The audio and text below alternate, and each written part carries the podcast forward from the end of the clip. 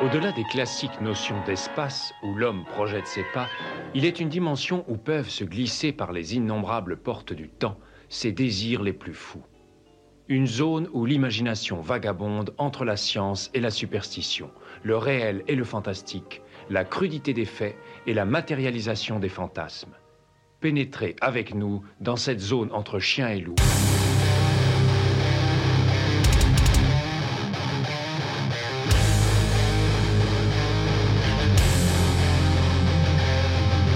N'éteignez pas votre radio. Ne cherchez pas à baisser le volume. Il est déjà trop tard. Septième dimension envahit les ondes et débarque en mode podcast.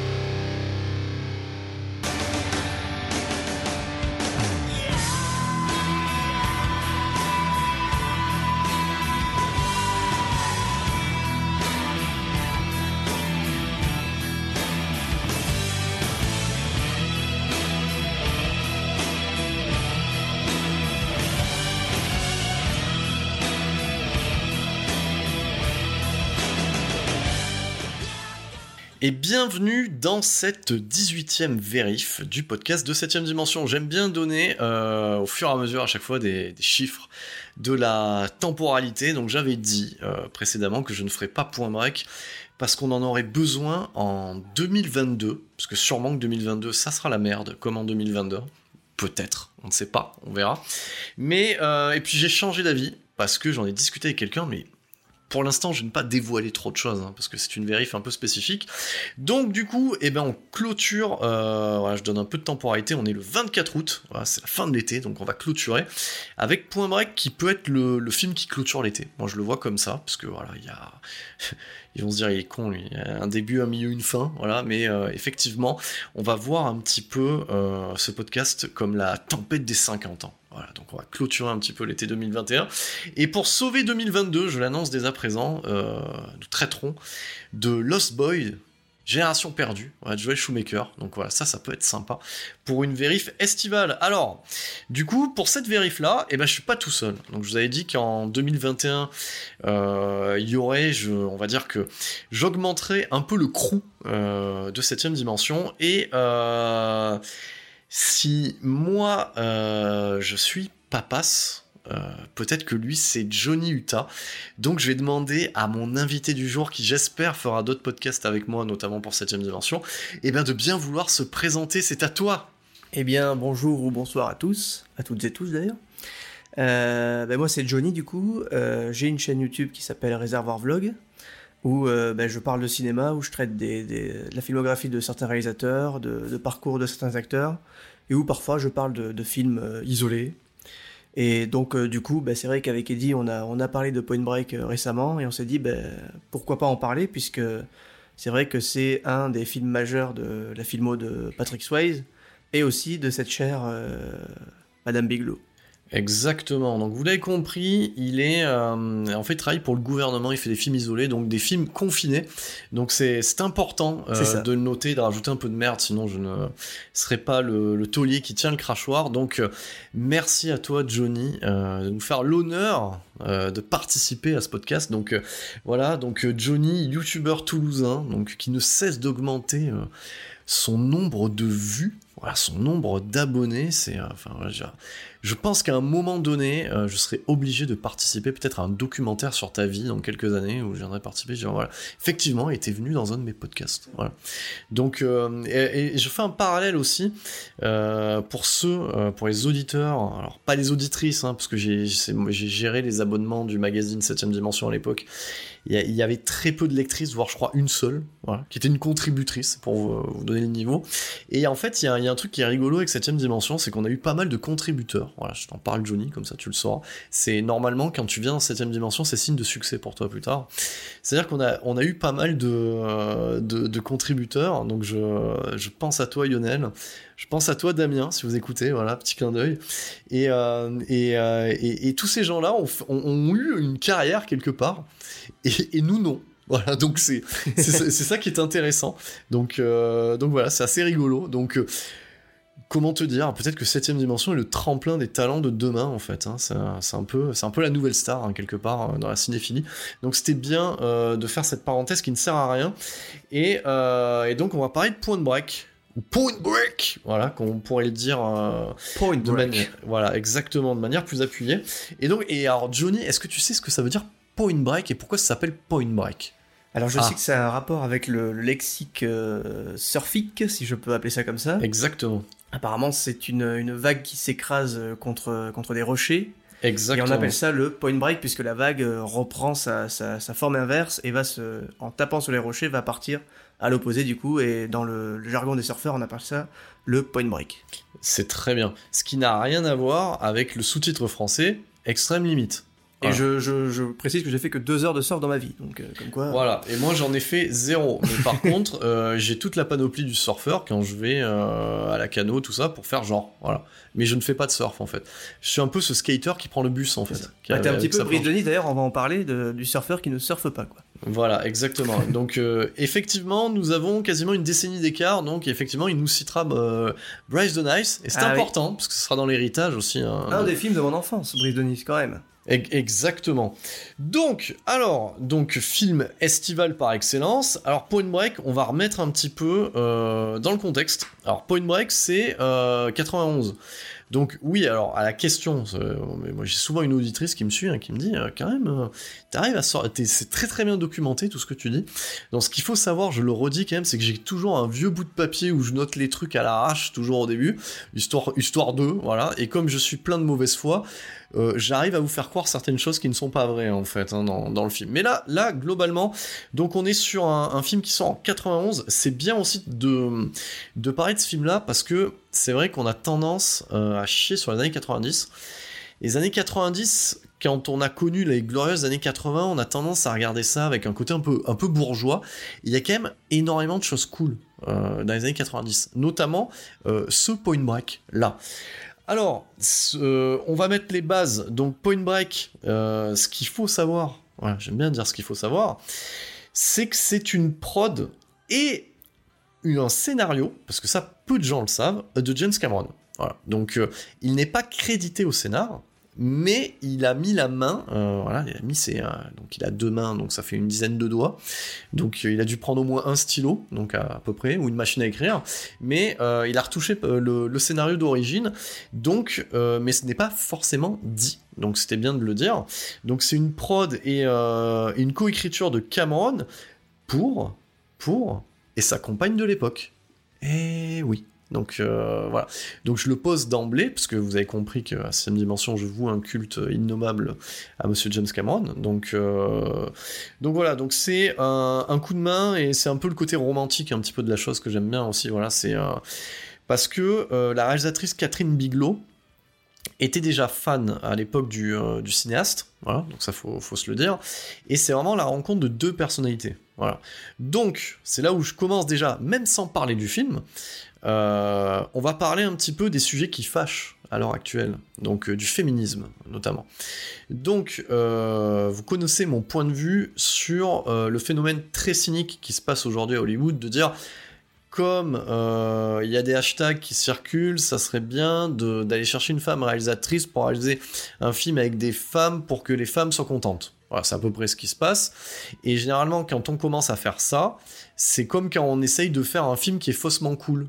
Voilà. on se dit, on va essayer de faire un truc cool. Non. Soit le truc il est cool dès le départ, mais tu te poses pas la question. Soit si tu commences à dire, je vais faire un truc cool, et forcément c'est pas cool. C'est comme si je vais faire un, film drôle. Voilà. Prenez la carrière d'Eric Ramsey. On faire un film drôle. Voilà. Donc, vous avez compris. Donc, euh, du coup, pour revenir à, ce truc-là, euh, il y a 100 fois plus de burnes réalisées par une femme dans le cinéma de Catherine Bigelow déjà depuis le début des années 90 que dans tous les films qui ont été produits avec le hashtag film féministe d'aujourd'hui. Voilà, donc je tenais à le dire encore une fois, j'appuie là-dessus, c'est pour ça qu'on parle de Cameron euh, qui a mis des icônes féminines très fortes en place.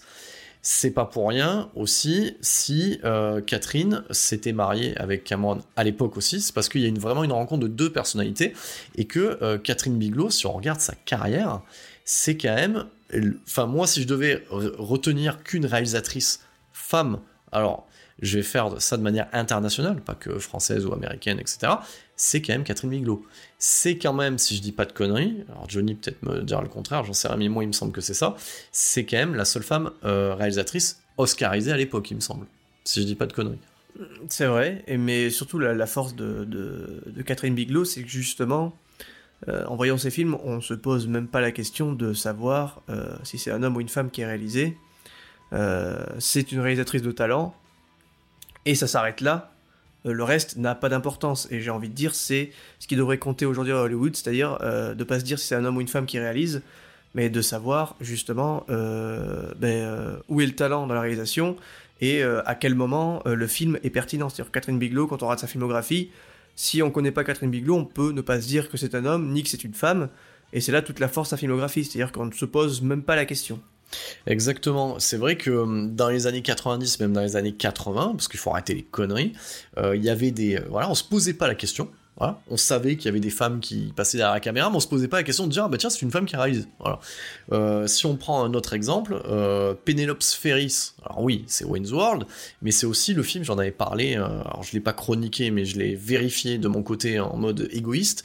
C'était aussi un film qui s'appelle The Boy Next Door avec Charlie Sheen, qui est de sang-froid et qui est et ça ça j'arrive à le à le quantifier euh, quand on prend euh, le cinéma de Biglow et, d'autres euh, réalisatrices, hein, parce qu'il n'y a pas qu'elle, je trouve que, que, les réalisatrices ont moins peur que les hommes d'aller dans la violence, d'aller dans d'aller titiller dans des sujets bien spécifiques. Donc il y a quand même, alors je te rejoins, on sent quand même une patte aussi. On sent quand même une légère différence à ce niveau-là, qui est la bienvenue au final. Hein.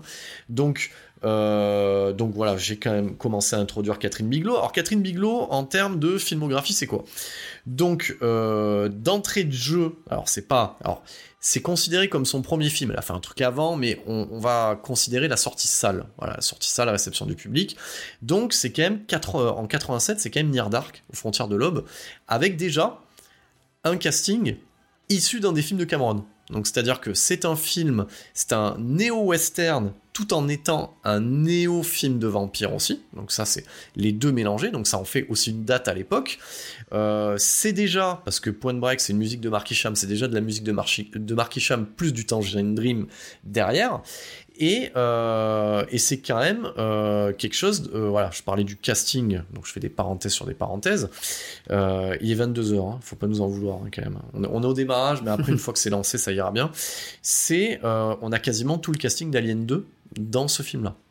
Donc c'est pas voilà. Donc ils n'étaient pas forcément ensemble à l'époque parce que Monsieur Cameron. Alors moi je fais le point people. Hein, j'aime bien rajouter des choses. Monsieur Cameron qui a cinq mariages à son actif, était déjà à son deuxième mariage avec la productrice Galan Heard, qui est derrière tous les Terminators, etc. C'est un petit malin le Cameron. C'est un petit malin. Euh, si on devait le comparer à un petit malin actuel, euh, on pourrait le comparer à Zack Snyder aussi. Hein. Je vous invite à aller faire un tour sur son Wikipédia. Je crois que le mec a une dizaine d'enfants et euh, 7-8 mariages ou un truc dans le genre. Hein. Donc voilà, quand on aime, on ne compte pas, hein, quelque part. Ça. coûte du blé, toutes ces conneries. Donc, euh, donc voilà, donc elle commence avec Near Dark, qui est, qui est pour un premier film, déjà une grosse claque. Elle enchaîne en 90 avec le Blue Steel, avec Jamie Curtis, qui est ni mauvais, ni bon. Voilà, c'est... Euh, bizarrement, euh, si je devais le comparer à un film, c'est Revenge de Ridley Scott avec euh, Kevin Costner, ce genre de film qui est ni bien ni, ni, pas bien, qui se regarde. je sais pas si t'as jeté un œil, Johnny, sur, sur cette film-là, déjà, Near Dark, Blue Steel, si t'as déjà eu l'occasion. Oui, bien sûr, bien sûr. Est-ce que tu partages mon point de vue sur Blue Steel avec Jamie Curtis? Bah effectivement, je trouve ça plutôt plutôt sympathique, mais c'est vrai que ça ça casse pas trois pattes à un canard et c'est pas forcément euh, le plus notable dans sa dans sa filmo quoi. Et donc du coup, elle se retrouve à la tête de ce qui va être son premier gros budget, parce que euh, le budget à l'époque de Point Break c'est 24 millions de dollars, donc si on multiplie par deux aujourd'hui avec la différence, c'est un moyen budget d'aujourd'hui, voilà, c'est un 50 millions, ça serait une prod Netflix au final, si on regarde bien. Donc elle se retrouve là-dessus et c'est pas forcément attendu. Alors pas forcément attendu parce que bah, pour toutes les raisons qu'on a données, bah, c'est une femme, elle a que deux films à son actif, il n'y a pas encore de style prédéfini qui ressort, parce que Near Dark et Blue Steel sont très différents. Le seul liant, peut-être, ça serait sa gestion des scènes d'action, et euh, il y a un certain esthétisme. Elle prend le temps, euh, parce qu'on est quand même euh, fin des années 80, début des années 90, elle est inclue dans toute cette vague qui a été mise en place par les frères Scott, qui viennent de la pub, MTV, etc. Donc on a quand même une réalisatrice qui fait des beaux plans. Ça, on peut pas. Et toujours, hein, aujourd'hui, hein, euh, on est dans l'esthétique et on est dans la viscéralité et on est aussi euh, dans le personnage. Vraiment, vraiment, il y a un travail. On peut pas dire le contraire. Mais c'est, pour moi, en tout cas, c'est vraiment à partir. Bon, Near Dark, c'est une claque, mais c'est vraiment à partir de Point Break où tu te dis, ok, il y a quelque chose, il y a un truc. Il y a un truc qui sera suivi derrière, mais pas forcément. Donc on, en, on parlera du reste de sa filmographie en fin euh, de podcast, parce que je vais pas euh, balancer direct, c'est le mec qui le balance quand même en le disant, voilà, Oscar de la meilleure, euh, de meilleure réalisation, meilleure réalisatrice pour des mineurs en 2009. Donc, donc voilà, on remet les bases, on est en 91, on a une réalisatrice qui est sur son troisième film, qui est la troisième épouse de Cameron, Cameron qui est à la prod, voilà, qui est au, qui coécrit le scénar, donc ça veut dire que le montage financier, on se prend pas trop trop la tête. Cameron, euh, en 91, il est déjà sur une pente ascendante aussi, c'est déjà un monsieur. Voilà. Même s'il a fait Abyss, et qu'Abyss, bon, ça rentre pas trop dans ses frais à l'époque, euh, il est déjà en place. Donc avant de parler du casting, est-ce que tu as des choses à rajouter, Johnny, euh, à ce niveau-là, sur, le, sur le métrage? Bah, même sur Catherine Bigelow, moi, ce qui me marque le plus, surtout sa, gestion de l'action, c'est-à-dire que, rien que dans Point Break, bon, on a cité des mineurs, évidemment, où là bah, c'est un exemple du genre. Mais dans Point Break, je sais qu'il y a des scènes d'action qui sont euh, vraiment euh, hyper intéressantes et qui sont encore aujourd'hui utilisées comme exemple. Euh, la course-poursuite à pied, notamment, qui est une lisibilité assez incroyable et d'une tension folle. Et surtout, la scène de braquage à la fin, qui commence en plan séquence, et qui, qui introduit une espèce de, de, bah, de revirement de situation pour les personnages, ça on en reparlera après, mais qui surtout jouit d'une efficacité assez folle. C'est-à-dire que des scènes de braquage comme ça à l'époque, il n'y en a pas non plus 100 euh, 000. Et, et ça, ça, en tout cas, ça a posé, je pense, certaines bases sur le, cinéma d'action qui va suivre dans les années 90. Effectivement, elle amène parce que quand tu le revois, enfin moi je l'ai revu il, y a, il y a moins de 24 heures, bon je le connais par cœur, hein, mais bon c'est bien de se le remettre, ça te fait pas penser à un film qui sort peu de temps après, euh, cette scène de braquage, euh, cette façon de, de filmer à l'épaule, etc. Parce que ça, c'est pas courant non plus, à filmer à l'épaule hein, euh, dans le mm. film. Hein. Ça te fait pas penser à quelque chose? C'est-à-dire? Tu me vois pas venir? Vous pourrez aller voir sa vidéo hein, sur, du coup sur sa chaîne YouTube, parce qu'il a fait une vidéo sur ce cinéaste-là. Moi, quand je vois, quand je le revois, dans ce côté un petit peu course à pied, urbain, braquage, épaule, euh, moment de latence, bah, ça annonce Hit. Bien sûr, oui. Moi, moi, je revois, je revois, je revois Hit. Alors, déjà, en plus, on a des acteurs qui seront présents dans Hit, notamment Tom Sizemore. Il y a, il y a déjà une, une certaine forme de... Parce que ce qu'on, ce qu'on peut voir, alors ça rentrer trop dans le détail, hein, parce qu'on rentrera dans le détail un peu plus tard, ce qu'on peut voir dans les fusillades, etc., il y a un côté héritage, Pekinpa, etc., très brut, un petit peu de décoffrage, caméra à l'épaule, un peu d'amorce, etc.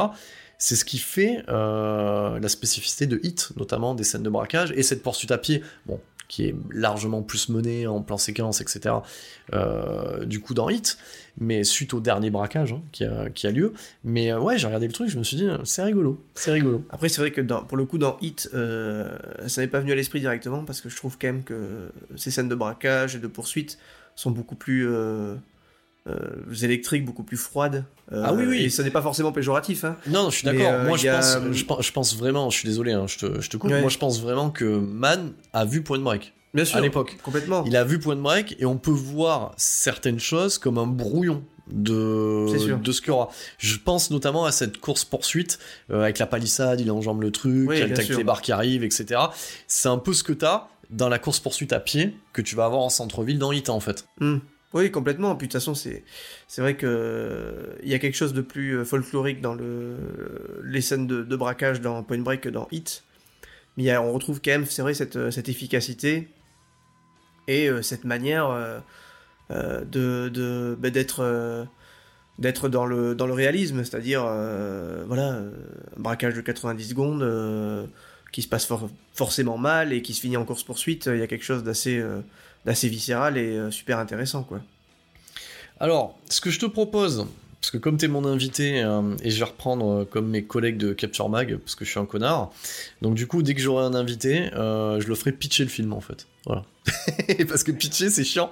je sais, moi, à chaque fois, je pitch, je fais des surparenthèses, etc. Donc, mais par contre, je vais quand même présenter le casting. Alors, ce qui est la force aussi euh, du film de Biglow, c'est que le, casting est solide il est solide des premiers rôles au dixième rôle. Voilà, donc c'est quand même à noter. On retrouve le, tout ce qui se fait de mieux à l'époque, en fait, en termes de second rôle, troisième rôle, dixième rôle, etc.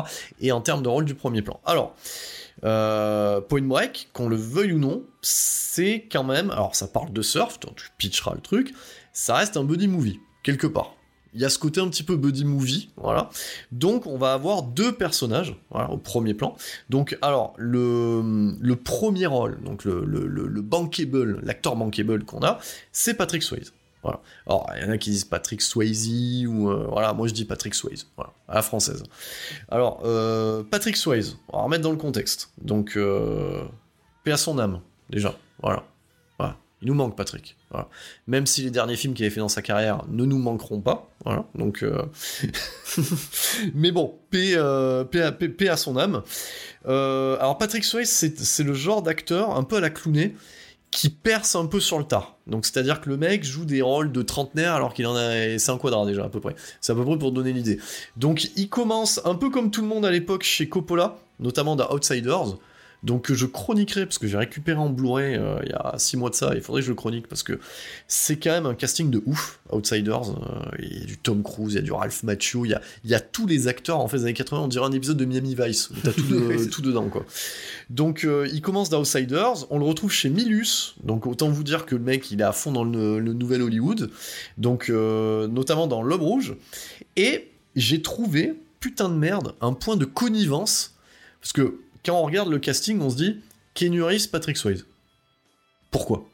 Bah, À l'époque, on peut se dire pourquoi. Euh, What the fuck Et bah putain de merde, savais-tu que les deux ont joué dans un même... euh, Allez, on va être gentil en disant que c'est une série B, mais c'est un peu un nanar. Savais-tu qu'ils avaient joué dans le même film? Non. Young Blood, bordel, un film sur le hockey sur glace avec Ah oui. Rob Lowe et, et tous ces acteurs qu'il y avait dans Outsiders en fait.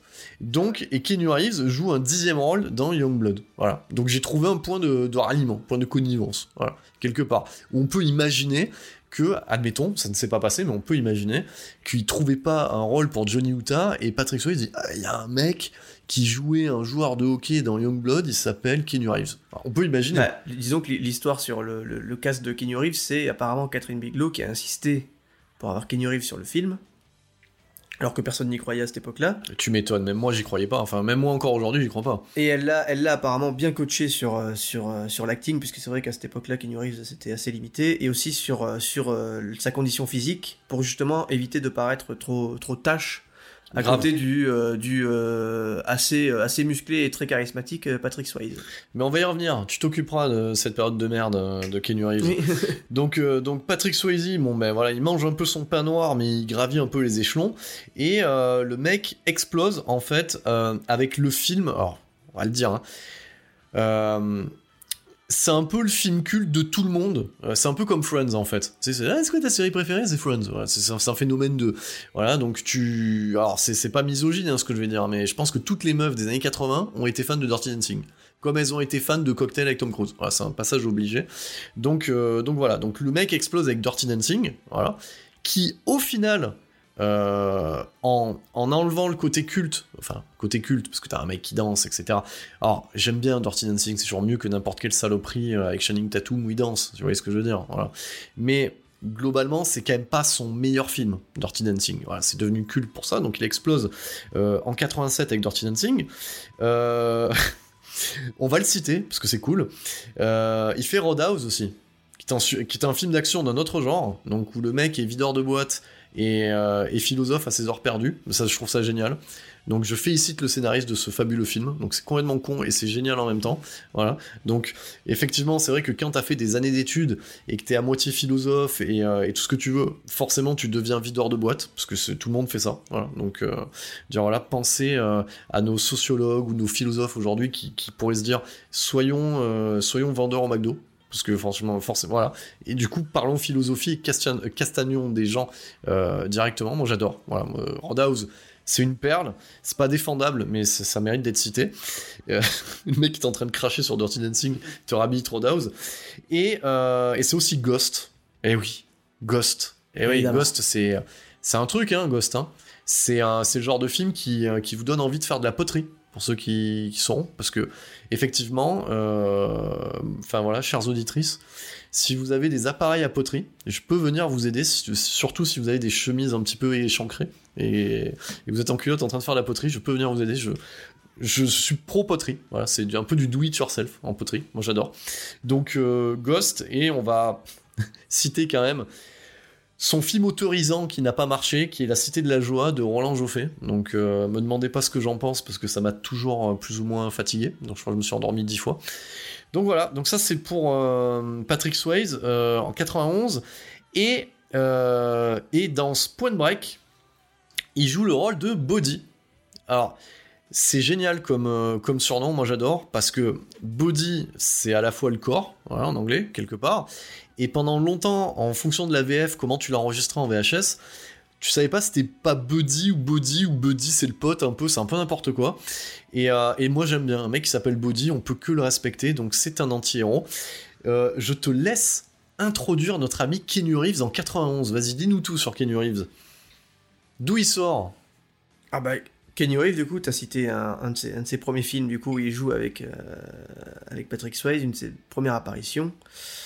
Après, Kenny Reeves, c'est aussi Les Lésions Dangereuses.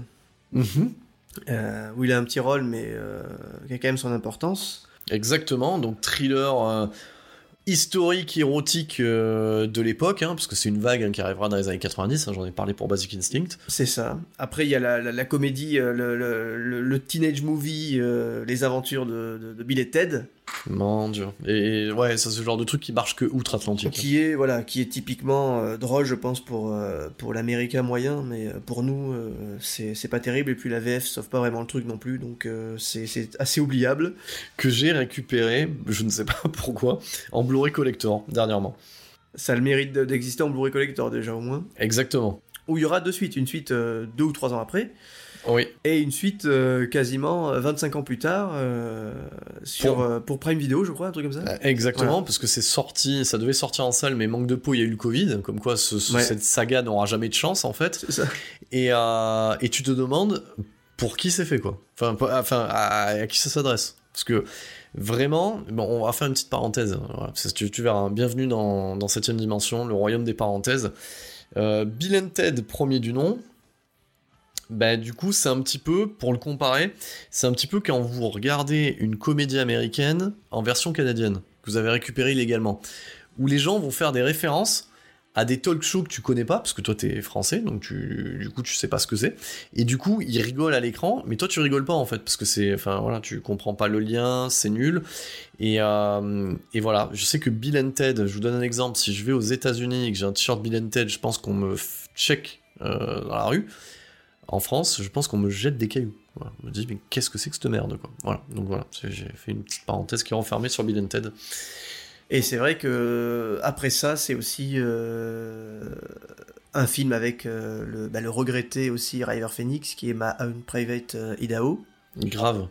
De Gus Van Zandt, si je ne dis pas de bêtises. C'est ça. Et bah, paradoxalement, c'est un de ses meilleurs films, mais aussi euh, c'est euh, un des films où tu te rends compte qu'il joue mal, puisque il y a River Phoenix en face et il joue pas bien quand même. C'est hein. douloureux quoi. Bah, le problème c'est que là tu te rends compte, le début de sa filmo, c'est que Kenny Reeves, c'est ce qu'on disait plus tôt, s'il est pas stoïque, s'il est trop dans l'excitation, et eh ben ça va pas quoi. Mais, mais c'est ça, il a une il a hum, cette même faculté à ne pas dégager d'émotion comme les frères Baldwin en fait. Il a, il, a, il, a, ce truc-là en fait, qu'ont les frères Baldwin. Hein. Donc, euh, qui est, qui est, c'est-à-dire, voilà, il, est là quoi. Donc, euh, effectivement, ça, en fait, c'est pas con. Enfin, je veux dire, sa carrière est orientée comme ça. C'est-à-dire que si on prend quelques films éparses, hein, euh, bon, dans Matrix, c'est Neo, c'est un peu le benet qui, qui débarque, enfin, voilà, qui est censé être l'élu, donc il découvre, donc on peut comprendre qu'il sont, qu est un peu perdu.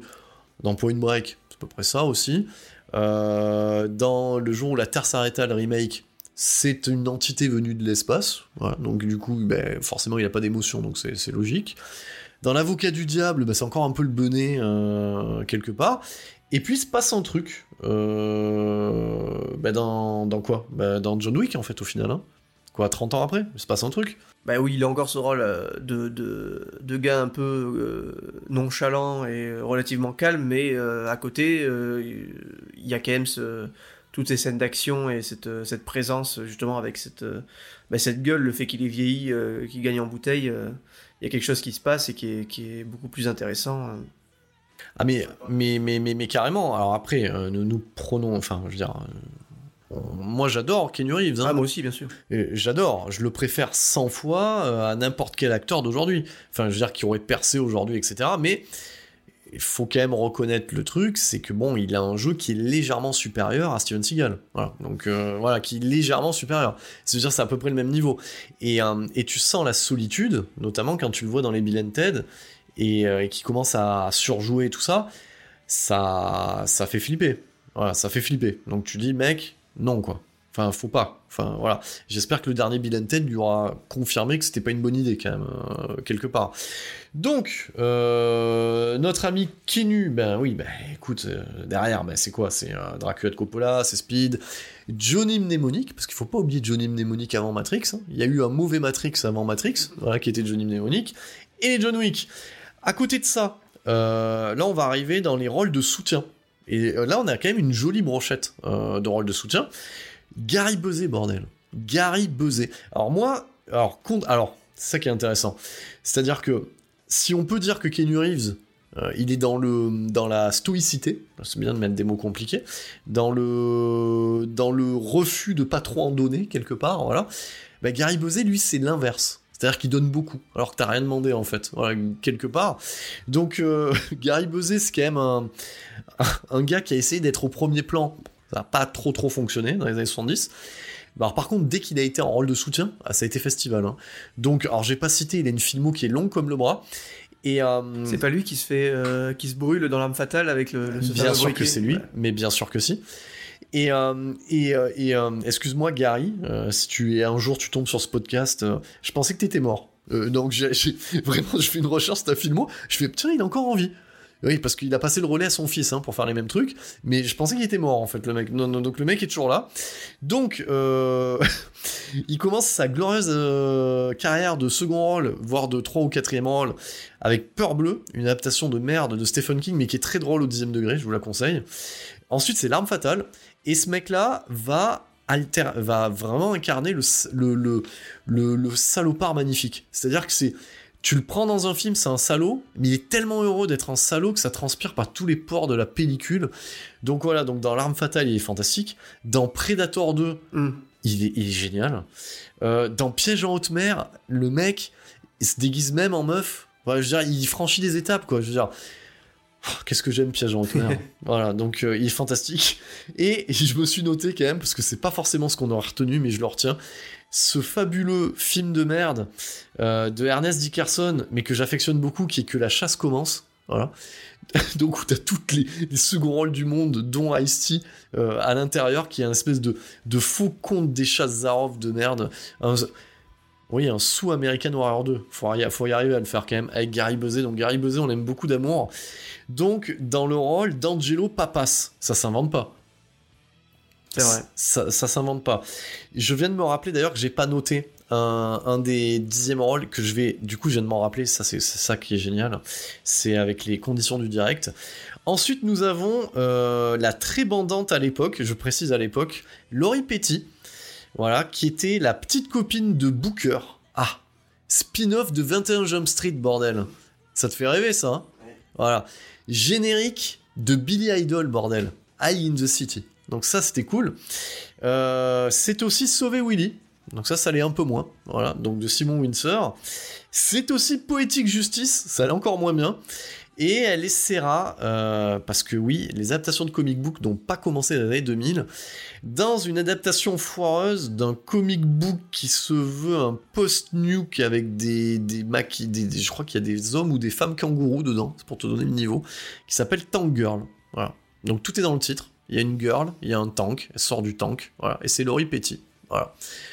Euh, à son actif quand même, à noter qu'elle commence comme la, le love interest dans Point Break et que tout au long de sa carrière, elle revendiquera dans son, dans sa, on va dire dans son, oui, dans sa manière, euh, comment on pourrait dire ça, putain, je vais arriver à le dire, dans, je ne veux pas dire vêtements, mais euh, voilà, dans, dans la ca- caractérisation visuelle de ses personnages, a commencé à militer en fait euh, pour quelque chose qui n'est pas présent à Hollywood, c'est-à-dire pour le côté gay lesbien en fait. donc voilà, elle s'impose comme une icône en fait à l'époque. Et euh, malheureusement, ben oui, les succès au cinéma ne lui permettent pas non plus de devenir, euh, voilà, d'être une sorte de porte-parole. Mais c'est quand même à noter, euh, on va dire, le courage de cette actrice qu'on reverra du coup dans Orange in the, is in oh putain Orange The New Black. is the New Black. putain, on va y arriver, hein. c'est compliqué, hein, mais euh, voilà, je conserve ça au montage pour vous montrer quand même qu'on est dans le naturalisme un petit peu dans ce qu'on fait. Donc, euh, et c'est un petit peu ce que j'appelle quand tu la revois dans la série l'effet euh, Kelly McGillis, le love interest de Tom Cruise dans Top Gun. Donc, je vous encourage à aller à taper ce nom-là et à taper Kelly McGillis 2021 et vous comprendrez ce que je vais vous dire sur Laurie Petty 2021. Donc voilà, ben, on ne vieillit pas tous de la même manière. hein. C'est un peu le syndrome Brigitte Bardot. Donc euh, voilà. Mais en tout cas, à l'époque, euh, moi quand j'avais, euh, quand j'étais ado et que j'avais vu Laurie Petty dans Point Break, et ben j'étais amoureux parce que moi je croyais que les surfeuses, et ben se changeaient en bord de plage comme ça. Voilà, elles enlevaient leurs petits shorts, elles étaient à poil, elles remettaient le truc. ça c'était les années 90 et ça c'était cool. C'est vrai.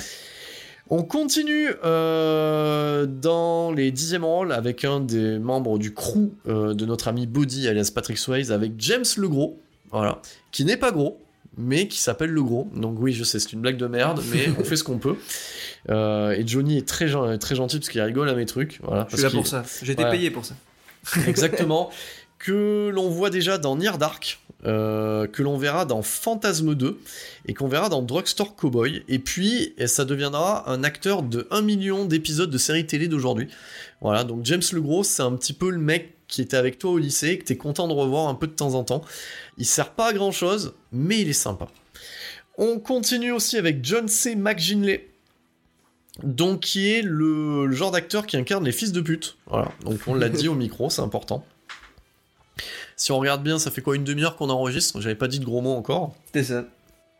Donc qui est euh, ce mec que t'as vu un milliard de fois en mode vénère, qui incarne toujours des supérieurs hiérarchiques qui ont pas fait caca ou on a chié dans leurs céréales le matin, donc ils sont vénères. Et, et du coup, tu vois, on va vraiment on est dans de la niche, hein. donc il incarne ces gens vénères spécifiquement dans les films de Oliver Stone. Voilà.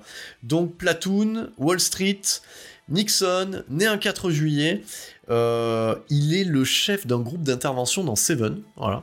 Euh, et c'est aussi un connard de, chirurgien dans Scrubs.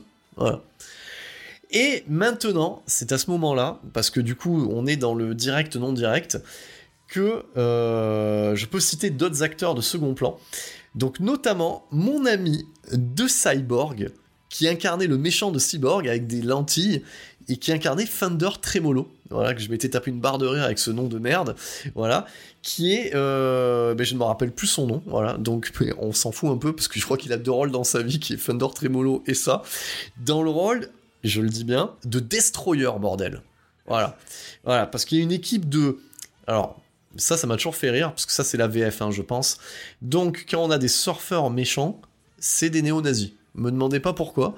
Ils ont pas de croix gammée, mais ils sont automatiquement néo-nazis. Alors, je suis pas en train de réhabiliter les néo-nazis en vous disant que c'est les gens sympas, mais bon, voilà, ça doit être les joies de la VF. hein. C'est un peu comme dans Dark Angel où euh, Dolph Lundgren, il dit que l'alien c'est un PD venu de l'espace, alors qu'en VO c'est pas du tout ça. hein. Donc c'est très homophobe, c'est gratuit, c'est posé comme ça.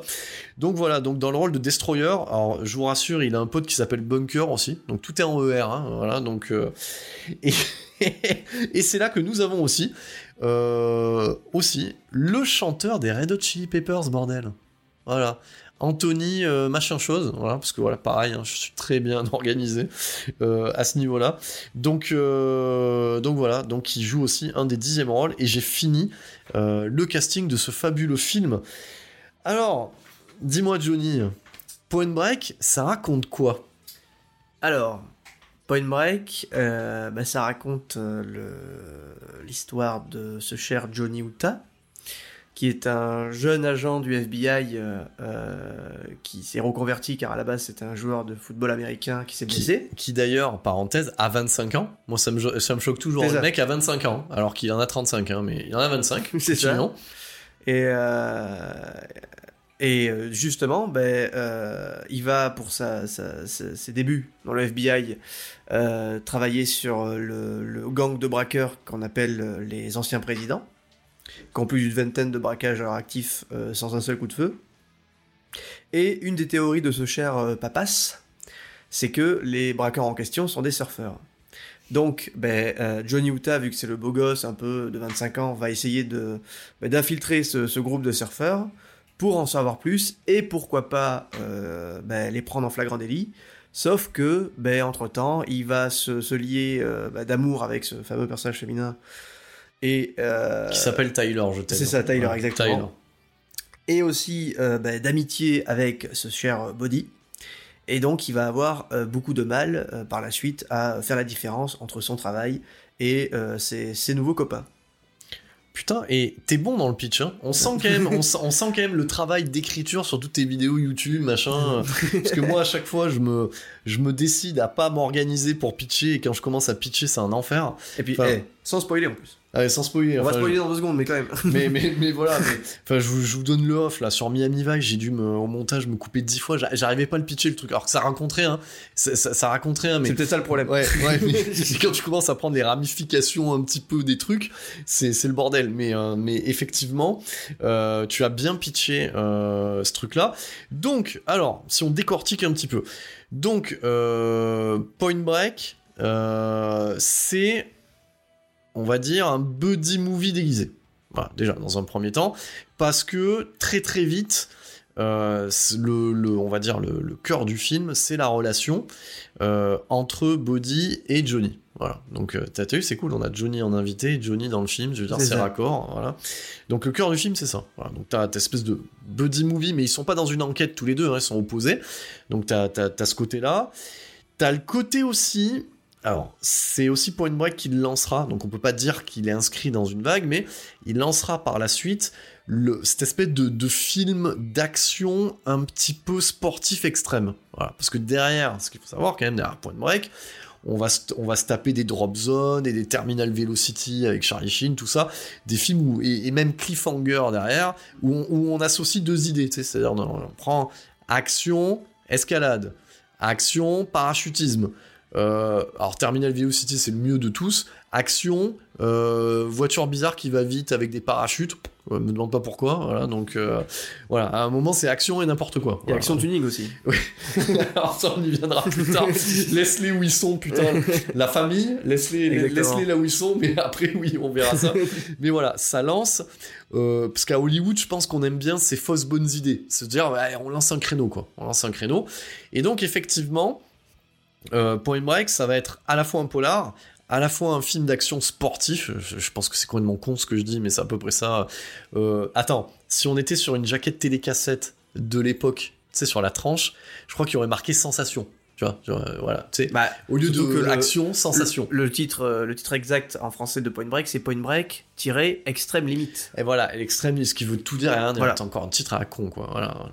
Donc ça, c'est presque, c'est presque québécois. Excusez, je sais pas s'il y a des Québécois qui nous entendent ou des Canadiens. C'est presque ça, quoi. Voilà. Après, ça rejoint quand même le, la thématique du film qui est le, bah, le, dépassement de soi, le fait de vouloir toujours aller plus loin. Oui, et puis. Et il y a une vraie recherche sur ça, justement, le fait que Body euh, euh, aille toujours plus loin dans l'extrême et que justement euh, Uta bah, le suive de très près alors qu'il est pas censé aller aussi loin de par son statut. Ah non, mais c'est génial.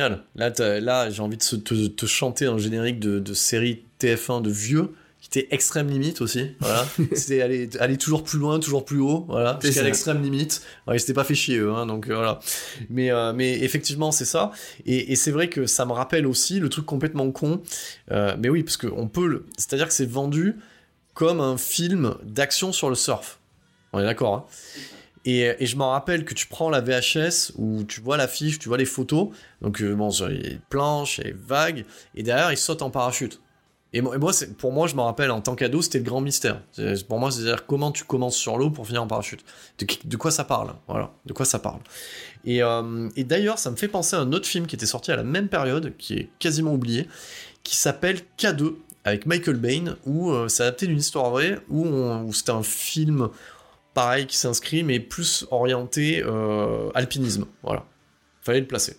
Bah, après, le, le, le, saut en parachute est est justifié dans, dans, dans, cette manière de toujours, euh, justement, de, de, de, ramener euh, Johnny Utah dans, ce, dans ce, cette espèce d'adrénaline qu'il recherche inconsciemment. Puisque quand on voit justement que, bah, que le. Désolé, non mais je réfléchis un truc, vas-y, vas-y.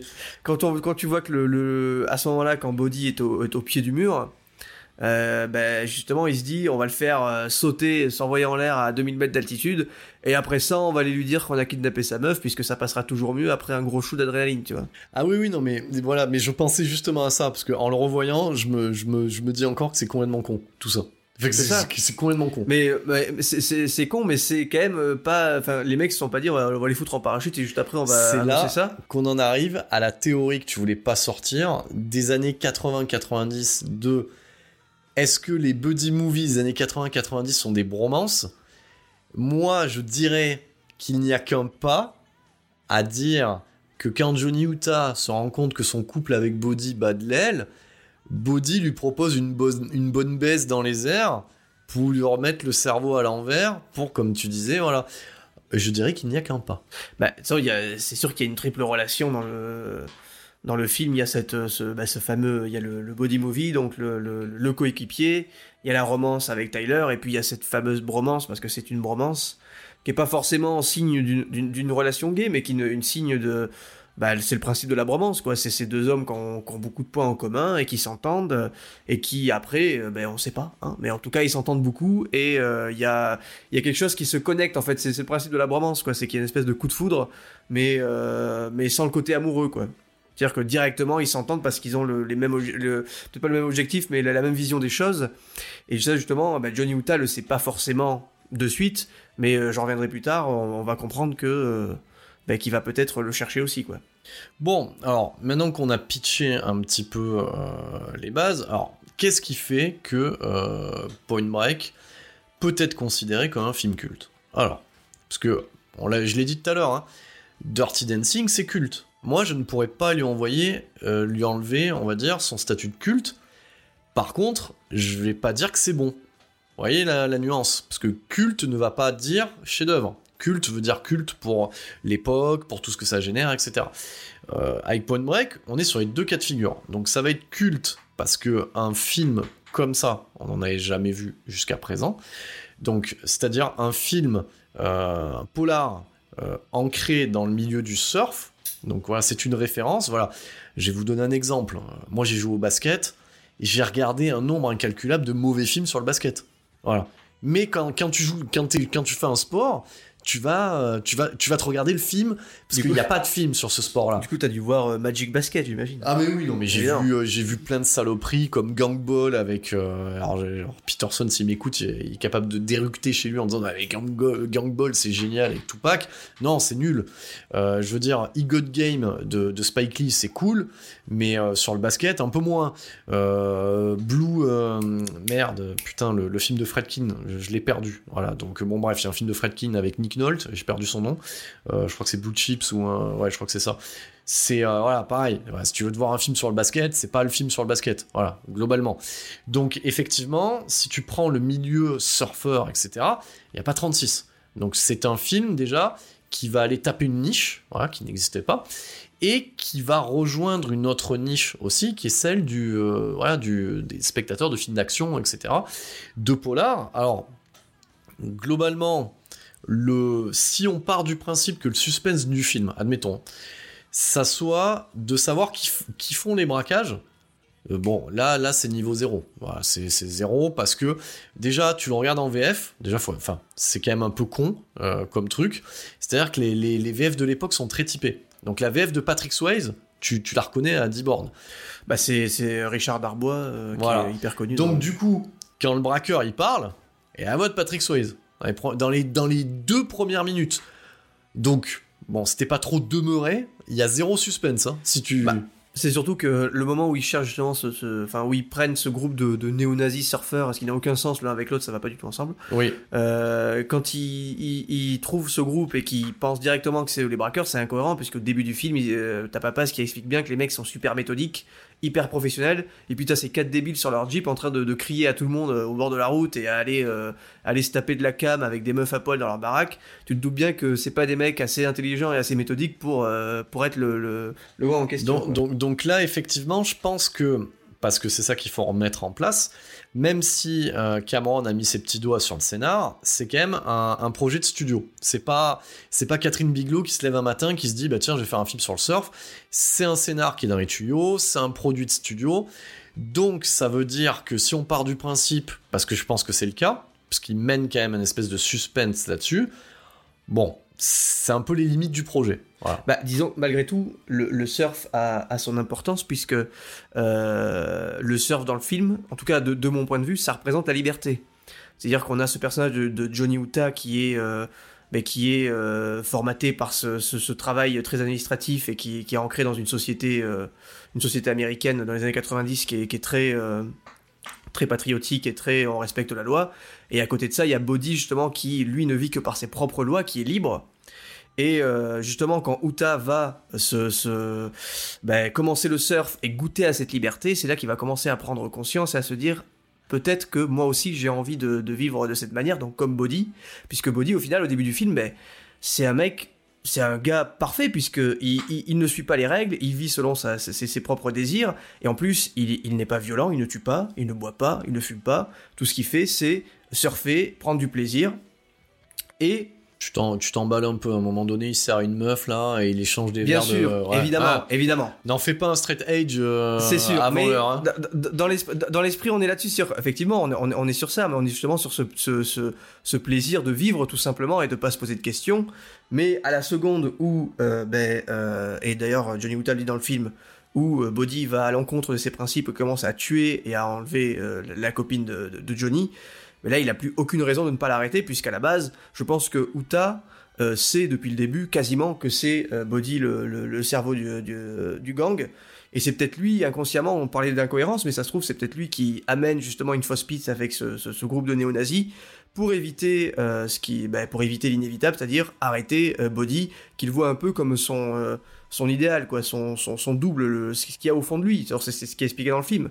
C'est ce que lui dit Tyler, vraiment. Lui, elle lui dit euh, il t'amènera jusqu'au bout parce que t'es comme lui, quoi. T'as l'œil du kamikaze et.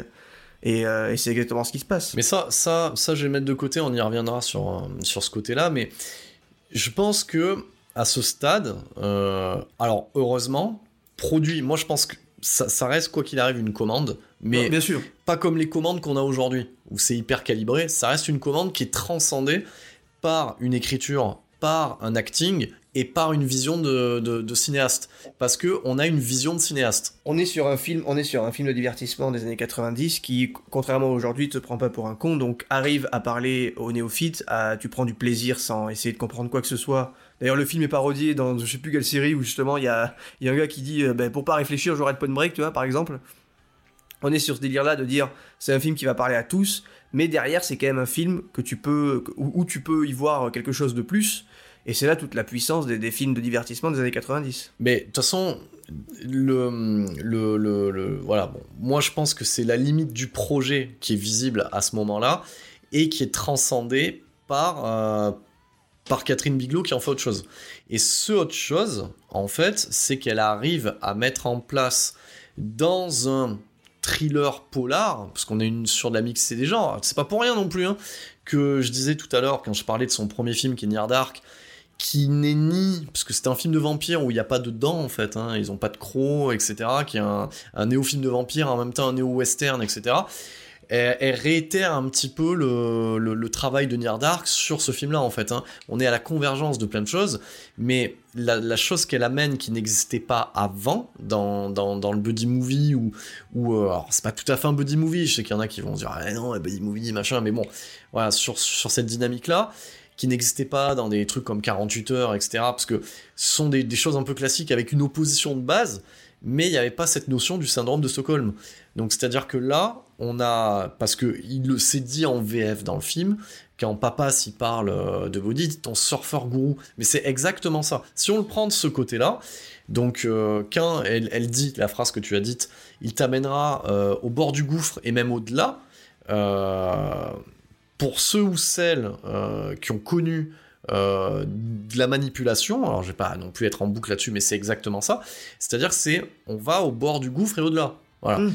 Donc il a euh, Swayze arrive à amener cette fascination d'entrée de jeu sur le, le, newbie en fait, hein, qui est euh, le néophyte, qui est Kenny Reeves, et il devient, attention, parcours initiatique, il devient homme en tuant le père en fait. Au final, si on, si on va, si on schématise un petit peu, euh, au final, la femme, Laurie Petty, n'est que, n'est que accessoire, même si bah, elle fait quand même la transition entre les deux. Elle fait, elle fait la transition entre les deux parce que c'est pas non plus juste un love interest à la con.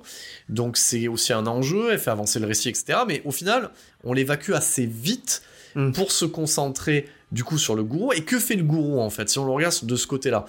C'est-à-dire que, comme tu dis, il, il, prêche une nouvelle manière de vivre, une, manière de. Il, il lui donne une de ses femmes, parce que c'est typiquement ça. Hein. si on se met du point de vue sectaire, il lui dit, hein, ce qui est à moi est à toi. Donc, sous-entendu, alcool, personne sur place. Et euh, il, est, il, endoctrine. Euh, et, le personnage de, Johnny Utah est recruté déjà par la disciple, qui est Laurie Petty, qui lui dit Tu as l'œil du kamikaze, parce qu'elle le voit comme. Euh, et, et, du coup, le personnage de Body va, va le lui dire J'ai vu ça en toi, en fait j'ai vu ça en toi. Donc il y a un recrutement. Donc en fait, il y a vraiment ce phénomène sectaire qui est, qui est mis en place et qui est très intéressant et que je pense pas qu'il était dans le scénario à la base. Sans doute pas, mais c'est vrai qu'après, même la mise en scène, quand même, le, cherche, ce côté sectaire. Il suffit de voir l'introduction de Body, c'est quasi divin, quoi. Quand tu le vois surfer, euh, tu le vois, t'as cette musique très calme qui démarre, t'as ce, ce, mec en train de surfer, euh, le, temps s'arrête à ce moment-là. Et euh, t'as justement Tyler qui explique qui c'est, ce qu'il cherche directement. Quoi. Il genre, il a un but, il cherche la vague. Et euh, t'as Johnny justement qui le regarde comme ça en se disant mais hyper fascinant alors qu'il vient de le, il vient de le, il vient de le voir. Ce que j'ai tout à l'heure, c'est, un coup de foudre instantané. Et c'est un début de relation, c'est-à-dire qu'il va y voir tous les points positifs. Il va se dire putain, ce mec il fait ça, il est comme ça, il vit comme il veut.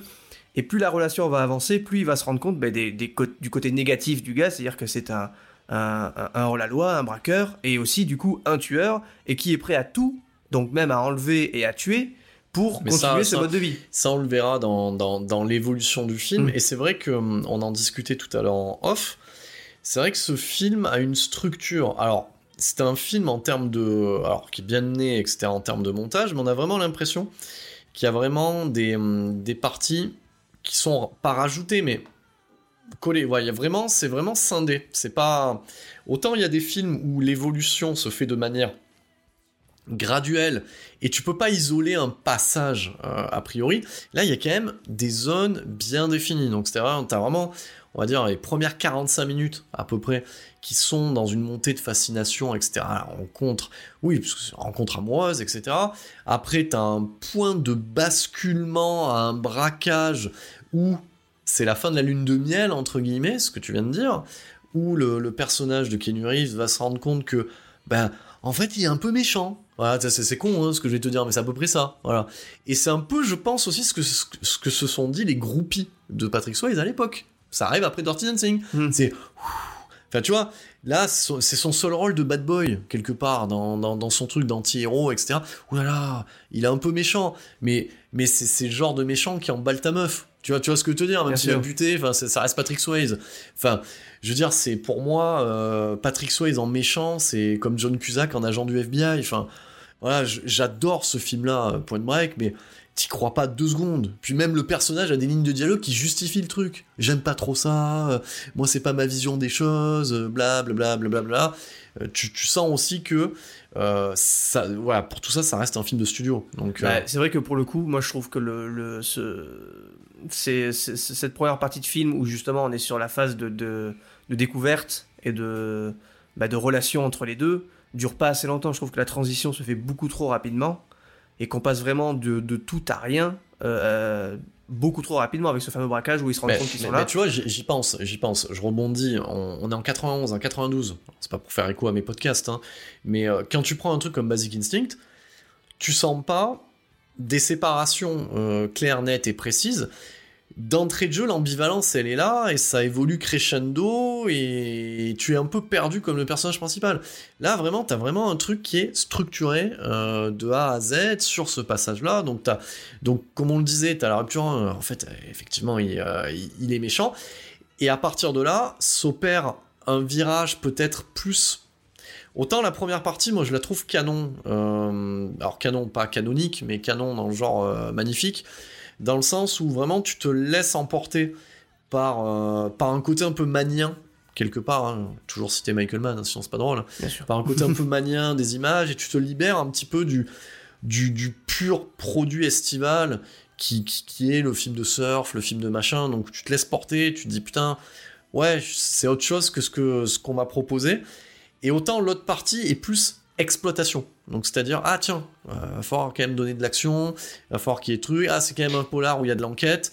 Euh, je sais pas si tu vois ce que je veux te dire. je suis pas en train, je suis pas en train de démonter point de moi avec un. Suis non, pas en train de dire. Euh, mais de toute façon, ça, se voit qui, qui, on, on se l'était dit tout à l'heure, il, il, manque des scènes et des scènes dans la bande annonce qui sont pas dans le film des scènes de développement justement entre, bah, entre ce Kenny Reeves et Ce que tu m'as montré tout à l'heure, cette fameuse photo de production qui n'est présent nulle part dans le film. Bah, il y a une photo où il y a où il y a l'air d'avoir une discussion super importante entre le personnage de Kenny Reeves et Patrick Swayze où ils sont avec cette planche entre les deux qui est partout, mais cette scène n'est pas dans le film. Il y a des scènes euh, en voiture avec Patrick Swayze et Kenny Reeves où ils discutent ensemble, où t'as Kenny Reeves qui tire euh, des coups de feu à travers une fenêtre en l'air et les deux se marrent, mais on se dit mais à quel moment et pourquoi ils sont, ils, ils sont arrivés là, tu vois Et je pense que le film aurait vraiment gagné à, allonger cette relation. Je pense que le, le, saut en parachute, par exemple, aurait gagné à être fait sans que le personnage de Kenny Reeves se rende compte de quoi que ce soit, pour vraiment accentuer le fait que ben, ça y est, là, euh, c'est un pote et, euh, euh, et, il est forcément innocent, c'est sûr, parce que là, on a vécu un truc unique, alors qu'à l'inverse, ben, quand Kenny Reeves y saute, alors sur le moment, il sait qui est Patrick, euh, le personnage de Patrick Swayze, mais une fois qu'il est en haut, il se rend compte, bah, il, il, pense plus à rien, il est dedans et il s'éclate. Mais, mais, ça, on en parle, c'est quand même complètement. Je, l'ai encore regardé, je dis, c'est, c'est quand même complètement con cette histoire. Donc, c'est-à-dire, même le. Enfin. Enfin... Bah, pas forcément, puisque là, je pense, c'est ce que je disais tout à l'heure, c'est que à ce moment-là, Body se dit, j'ai encore une chance de le rattraper, je vais mettre euh, je vais mettre le paquet. C'est-à-dire que il, voilà, je pense que pour le coup, la relation euh, Body-Uta, elle est, elle est sincère pour Body aussi. Il se dit, ce mec-là, effectivement, comme il dit au début, il est comme moi, je sais qu'on peut aller loin ensemble. Eh ben, il y a encore moyen de le rattraper. Peut-être que, peut-être que il va comprendre euh, mon, point de vue. Peut-être qu'il va me rejoindre. Allez, on donne tout et on part sur le parachute. Alors, dans, le métaphorique, dans le métaphorique, allons-y, soyons fous. Hein. C'est septième dimension, on s'en fout, liberté d'expression, etc. Est-ce qu'on peut pas dire que le, fait qu'à chaque fois, euh, il repousse le truc de dire, tu sais, quand il dit, voilà, est-ce que tu vas la libérer, est-ce que tu vas la libérer, etc. Est-ce que symboliquement, il n'y a pas une envie de tuer la femme, quelque part, de tuer la femme, pour vivre pleinement euh, à ce moment-là euh, bah, Il y, a sans doute une jalousie de se dire. On est d'accord, hein Je pensais que c'était moi la personne importante du groupe, et en fait, il l'a choisi, Tyler, que je lui ai donné comme un jouet, au final, c'est ce qu'il fait, et comme tu disais Et là, il se dit, alors attends, il a choisi Tyler et pas moi. Ben écoute, ben je vais t'en faire baver puisque. Parce qu'il a, il a un côté, il fait penser si tu, si tu relis un petit peu plein de choses qui n'ont rien à voir. C'est important de mettre des choses qui n'ont rien à voir dans un podcast sur Point Break mais euh, il a un côté un peu Manson euh, dans son délire, hein, si tu regardes bien, en termes de gestuel. Euh, je, pense, je pense que ça a dû être étudié, hein, c'est un Manson qui fait du surf, hein, un peu le mec, voilà. Donc il, il, a ce côté-là. C'est un, voilà, c'est quand même un film qui, est un, qui a une structure qui est pas, qui est pas des, enfin, même si c'est cousu de fil blanc, etc., il y a quand même une structure qui est pas, qui est originale, qui est intéressante dans, dans, dans, sa construction de, de, de, ce que ça amène, comme je te disais, voilà ça part sur autre chose. À un moment donné, enfin voilà, ils font parachute, ils vont jusqu'à la limite de, quelque chose qui sert à rien en fait.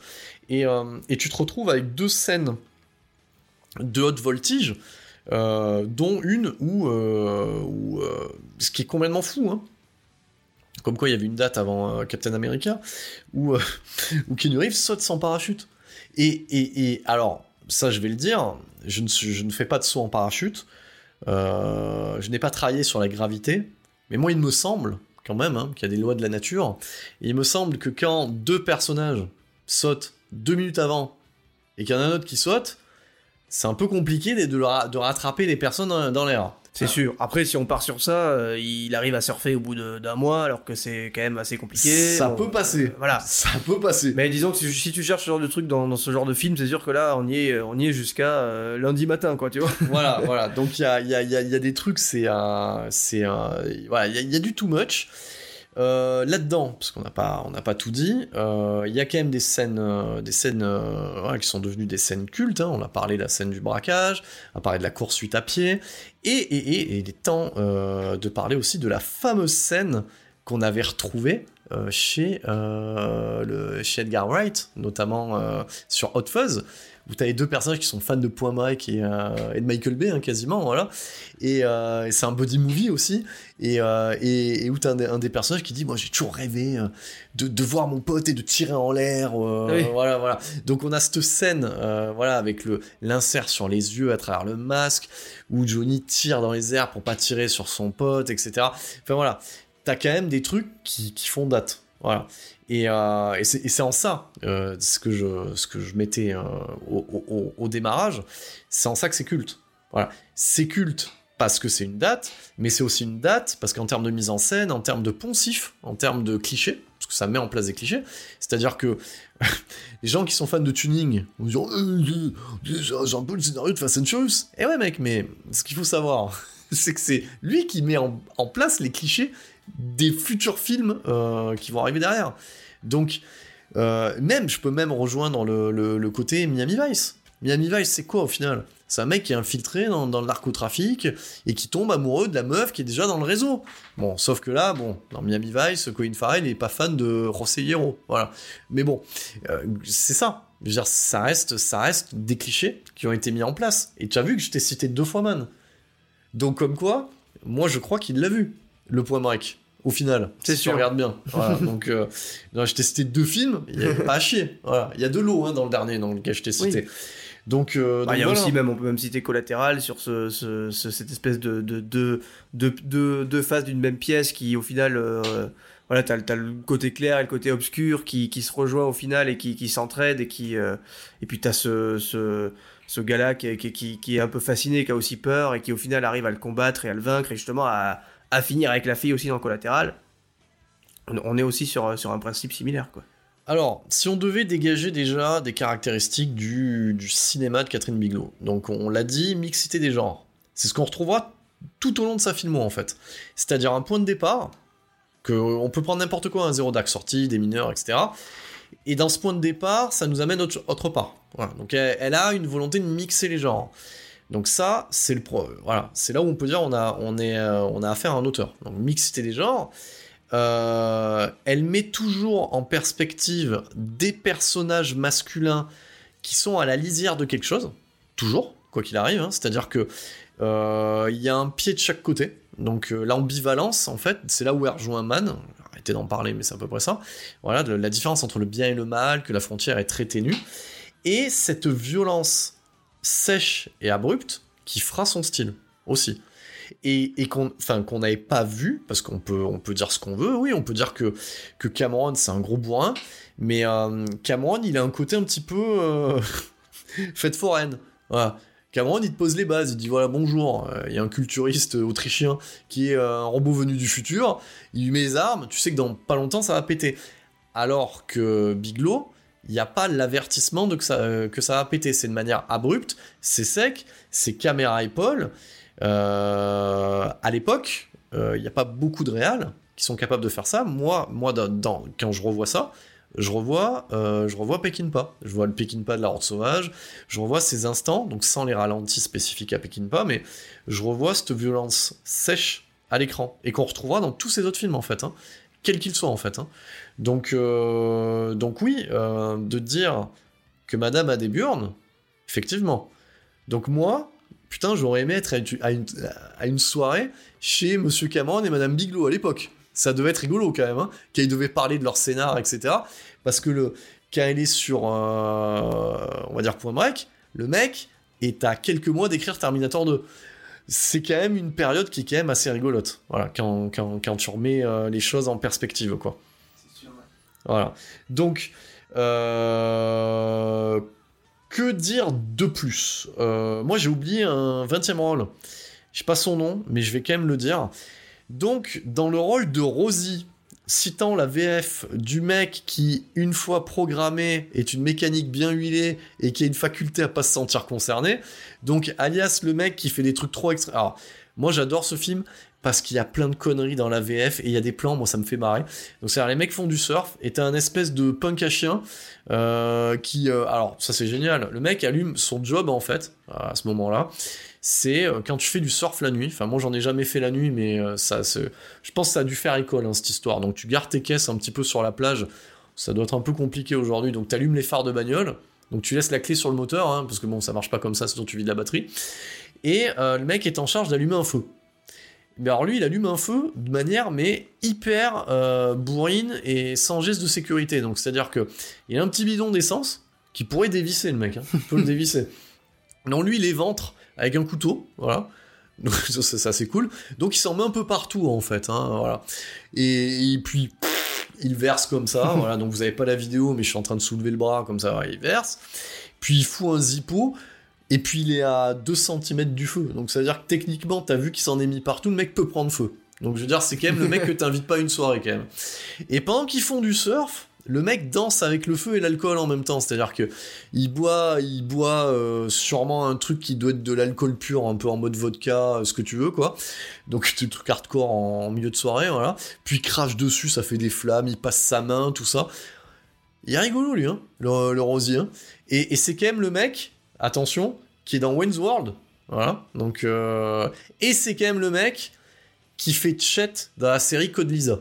Voilà. Donc je tenais à le préciser quand même.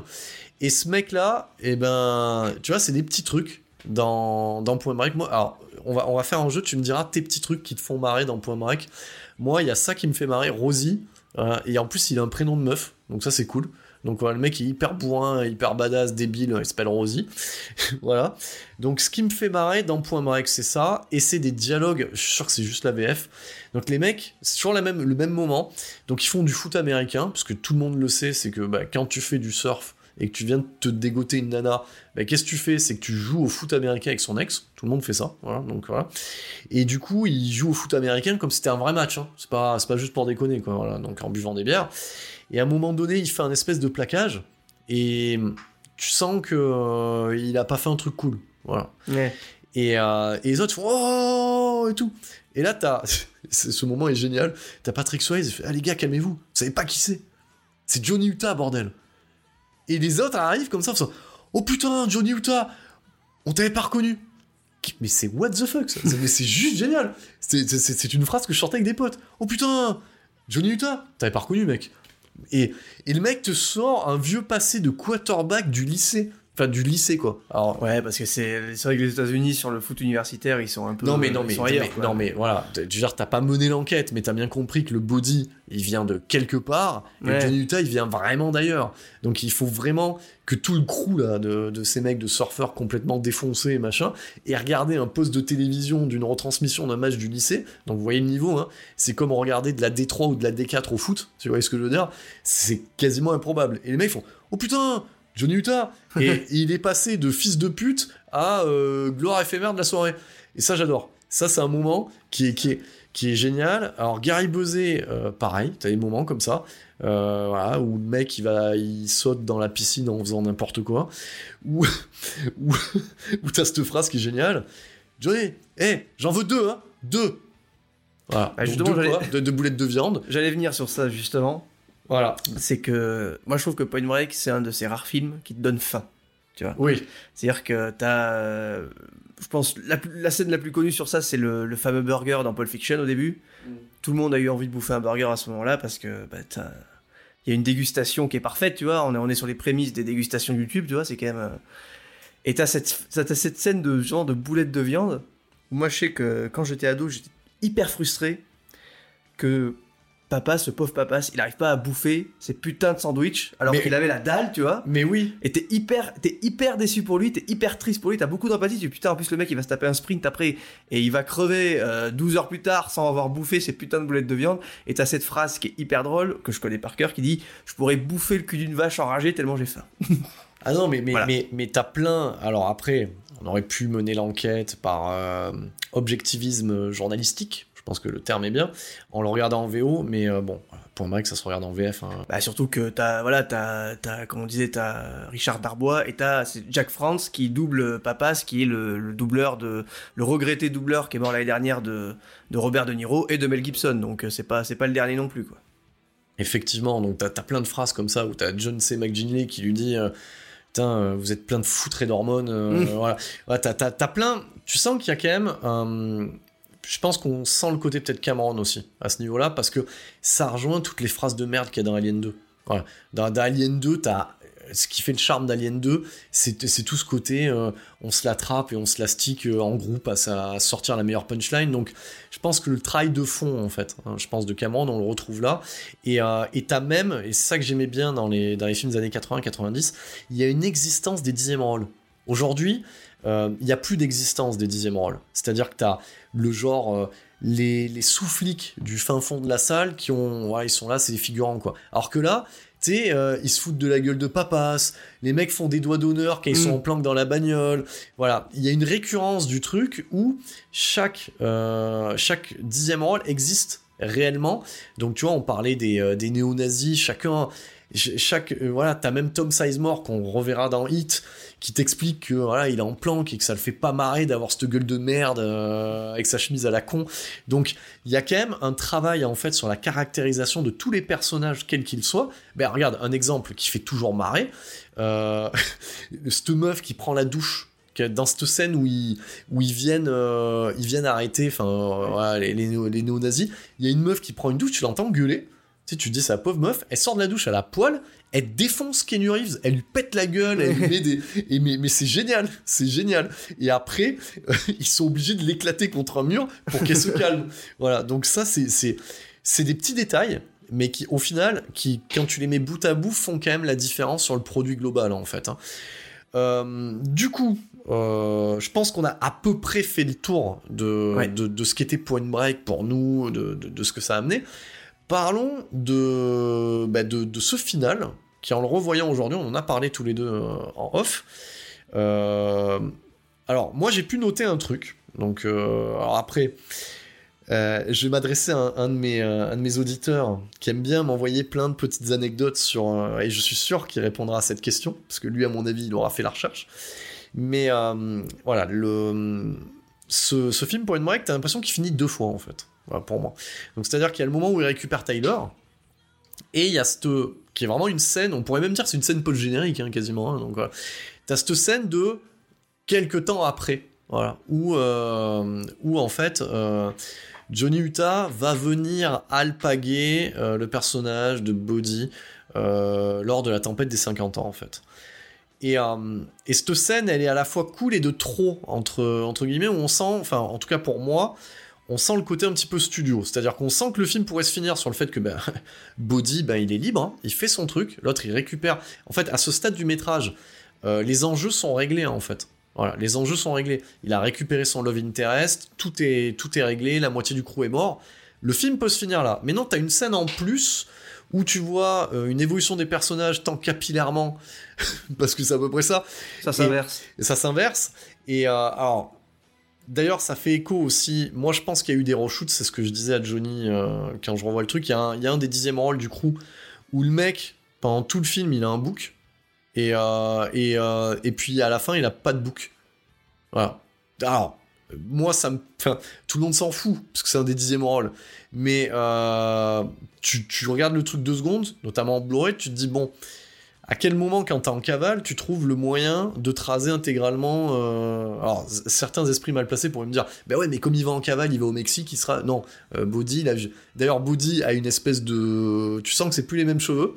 Voilà, donc. Euh, je pense vraiment que cette scène-là, qui a lieu sur le tarmac, au final, parce que c'est à peu près ça, plus la scène de fin, a été tournée bien après en fait. Bah, la scène de fin, bon, encore capillairement, on peut encore y trouver quelque chose, dire que voilà, les, rôles s'inversent. Oui, parlons, parlons du budget capillaire du film. C'est ça, non, mais on peut dire que sur la, sur la scène de fin, euh, capillairement, on peut y trouver une, une, raison ou pas. Moi, je pourrais dire par exemple que les rôles s'inversent et que c'est maintenant, euh, oui. c'est maintenant Body qui est enfermé dans ce, dans ce, dans ce truc-là, c'est lui qui fuit.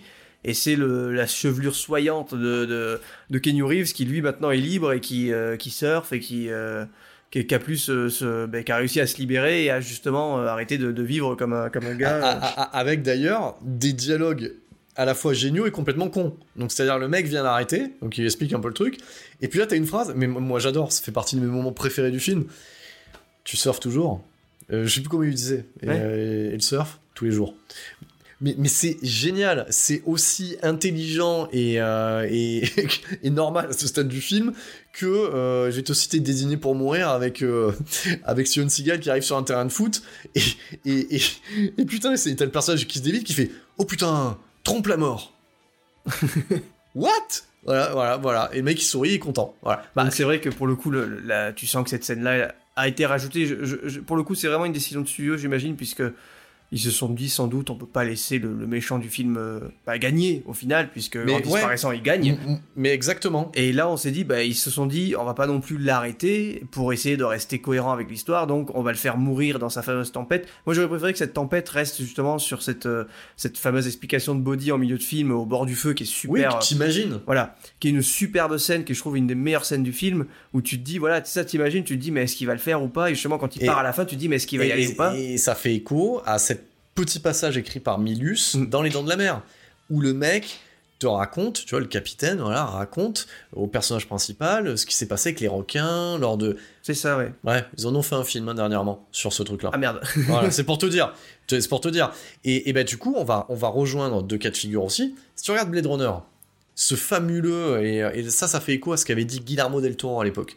Tout le monde a vu cette scène finale entre Rodger Hauer et Harrison Ford où le mec t'explique un truc, mais que tu comprends pas. Donc c'est-à-dire le mec te dit j'ai vu des choses que personne n'a vu. Les je suis genre certains euh, certains euh, geeks et cinéphiles ultra seraient capables de me sortir la phrase complète. Hein. Genre il a vu les aurores de machin truc. Putain tu sais pas ce que c'est. Mais le mec il t'emporte. Il t'emporte. Et, euh, et c'est un peu. Et, et, tu vois, le syndrome Point Break, c'est un peu le syndrome Blade Runner. C'est-à-dire, d'un côté, t'as Rodger Hauer qui te raconte ça, les aurores de machin truc, puis à la fin, il te greffe une espèce de, de, happy end de merde avec des plans, dans, donc dans la version producteur hein, de Blade Runner, hein, parce que Blade Runner c'est pareil, hein. il, y a, y a 15 000 versions, tu vois ce que je veux te dire, mm. tu sais même plus quelle, laquelle euh, il faut regarder en fait. Donc moi je vous dirais surtout pas celle de Ridley Scott, euh, qui est encore plus what the fuck que le reste, mais dans la version producteur, les mecs te rajoutent des plans tournés pour Shining, avec une bagnole qui passe sur le truc, la musique de Vangelis, et voilà, et tout le monde finit heureux euh, dans le meilleur des mondes. Après, de toute façon, pour, euh, pour en revenir sur. Parce que si on part sur Blade Runner, on est reparti pour deux heures, je te le dis. Donc bon. Ouais, toi aussi, t'es fan des licornes euh, Oui, mais moi, je suis beaucoup. Non mais, ça, non, mais ça, on en parle. Non, mais sans déconner. Ça, c'est ma version. Et non, c'est pas ta version euh, triple buse. T'as tourné légende, t'as pris ta, ta, ta, licorne de légende, t'as as bu deux apéros, t'as fumé un gros pet, t'étais à la table de montage, t'as dit, tiens, si je foutais une licorne juste pour emmerder les gens. Mais c'est ça, les voilà. C'est pour ça qu'on l'aime aussi, c'est parce que des fois c'est pas, c'est- ça a pas de sens et c'est très bien, tu vois. Oui, mais euh, toi, je t'inviterai à un podcast sur Ridley Scott. en fait, Ridley Scott, il est bon. En fait, qu'il y a un producteur, un scénariste.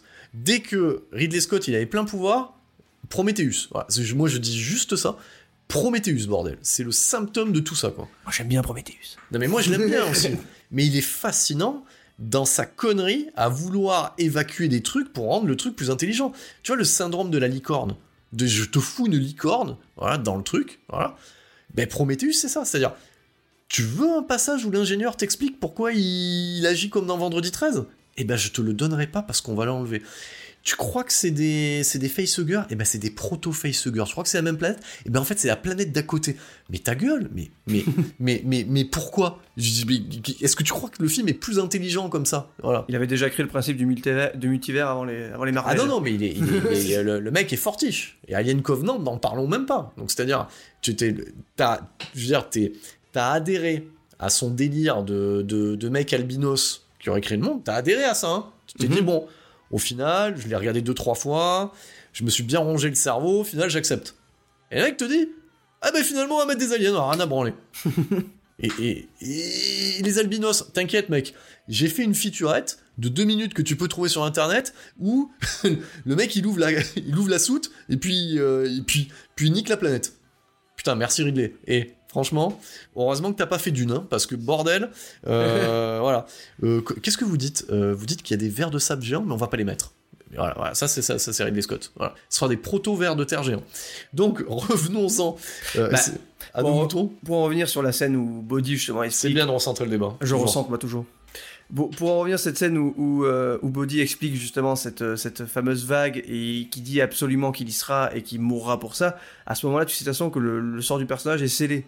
Tu sais que quoi qu'il arrive, soit il se fait arrêter, soit il meurt, Mais soit il meurt à ce moment-là. Mais, mais, mais t'imagines la tristesse? Imagine, c'est comme les Mayas pour 2012. Ils sont plantés. Imagine, c'est pas la vague des 50 ans, c'est la vague des 60 ans. tu, tu- tu vois ce que tu veux dire? T'imagines la tristesse? Bah là, Le mec, il arrive, en fait, il y a pas de vague. Voilà. Mais comme je te disais, ce- c'est pour ça que cette scène de fin, elle est, elle est pas très cohérente et elle est un peu stupide. Et euh, elle apporte pas grand chose, juste le fait de voir le enfin, l'antagoniste disparaître. Sur- Parce que- surtout qu'ils surfent comme une merde. Moi, en il ayant revu... pas, oui, il tombe. ouais, non, mais voilà. Je veux dire, quitte... Je veux dire, enfin, on remet dans le contexte. Imaginons, nous sommes body. Voilà. T'as envie de dire, mec, attends...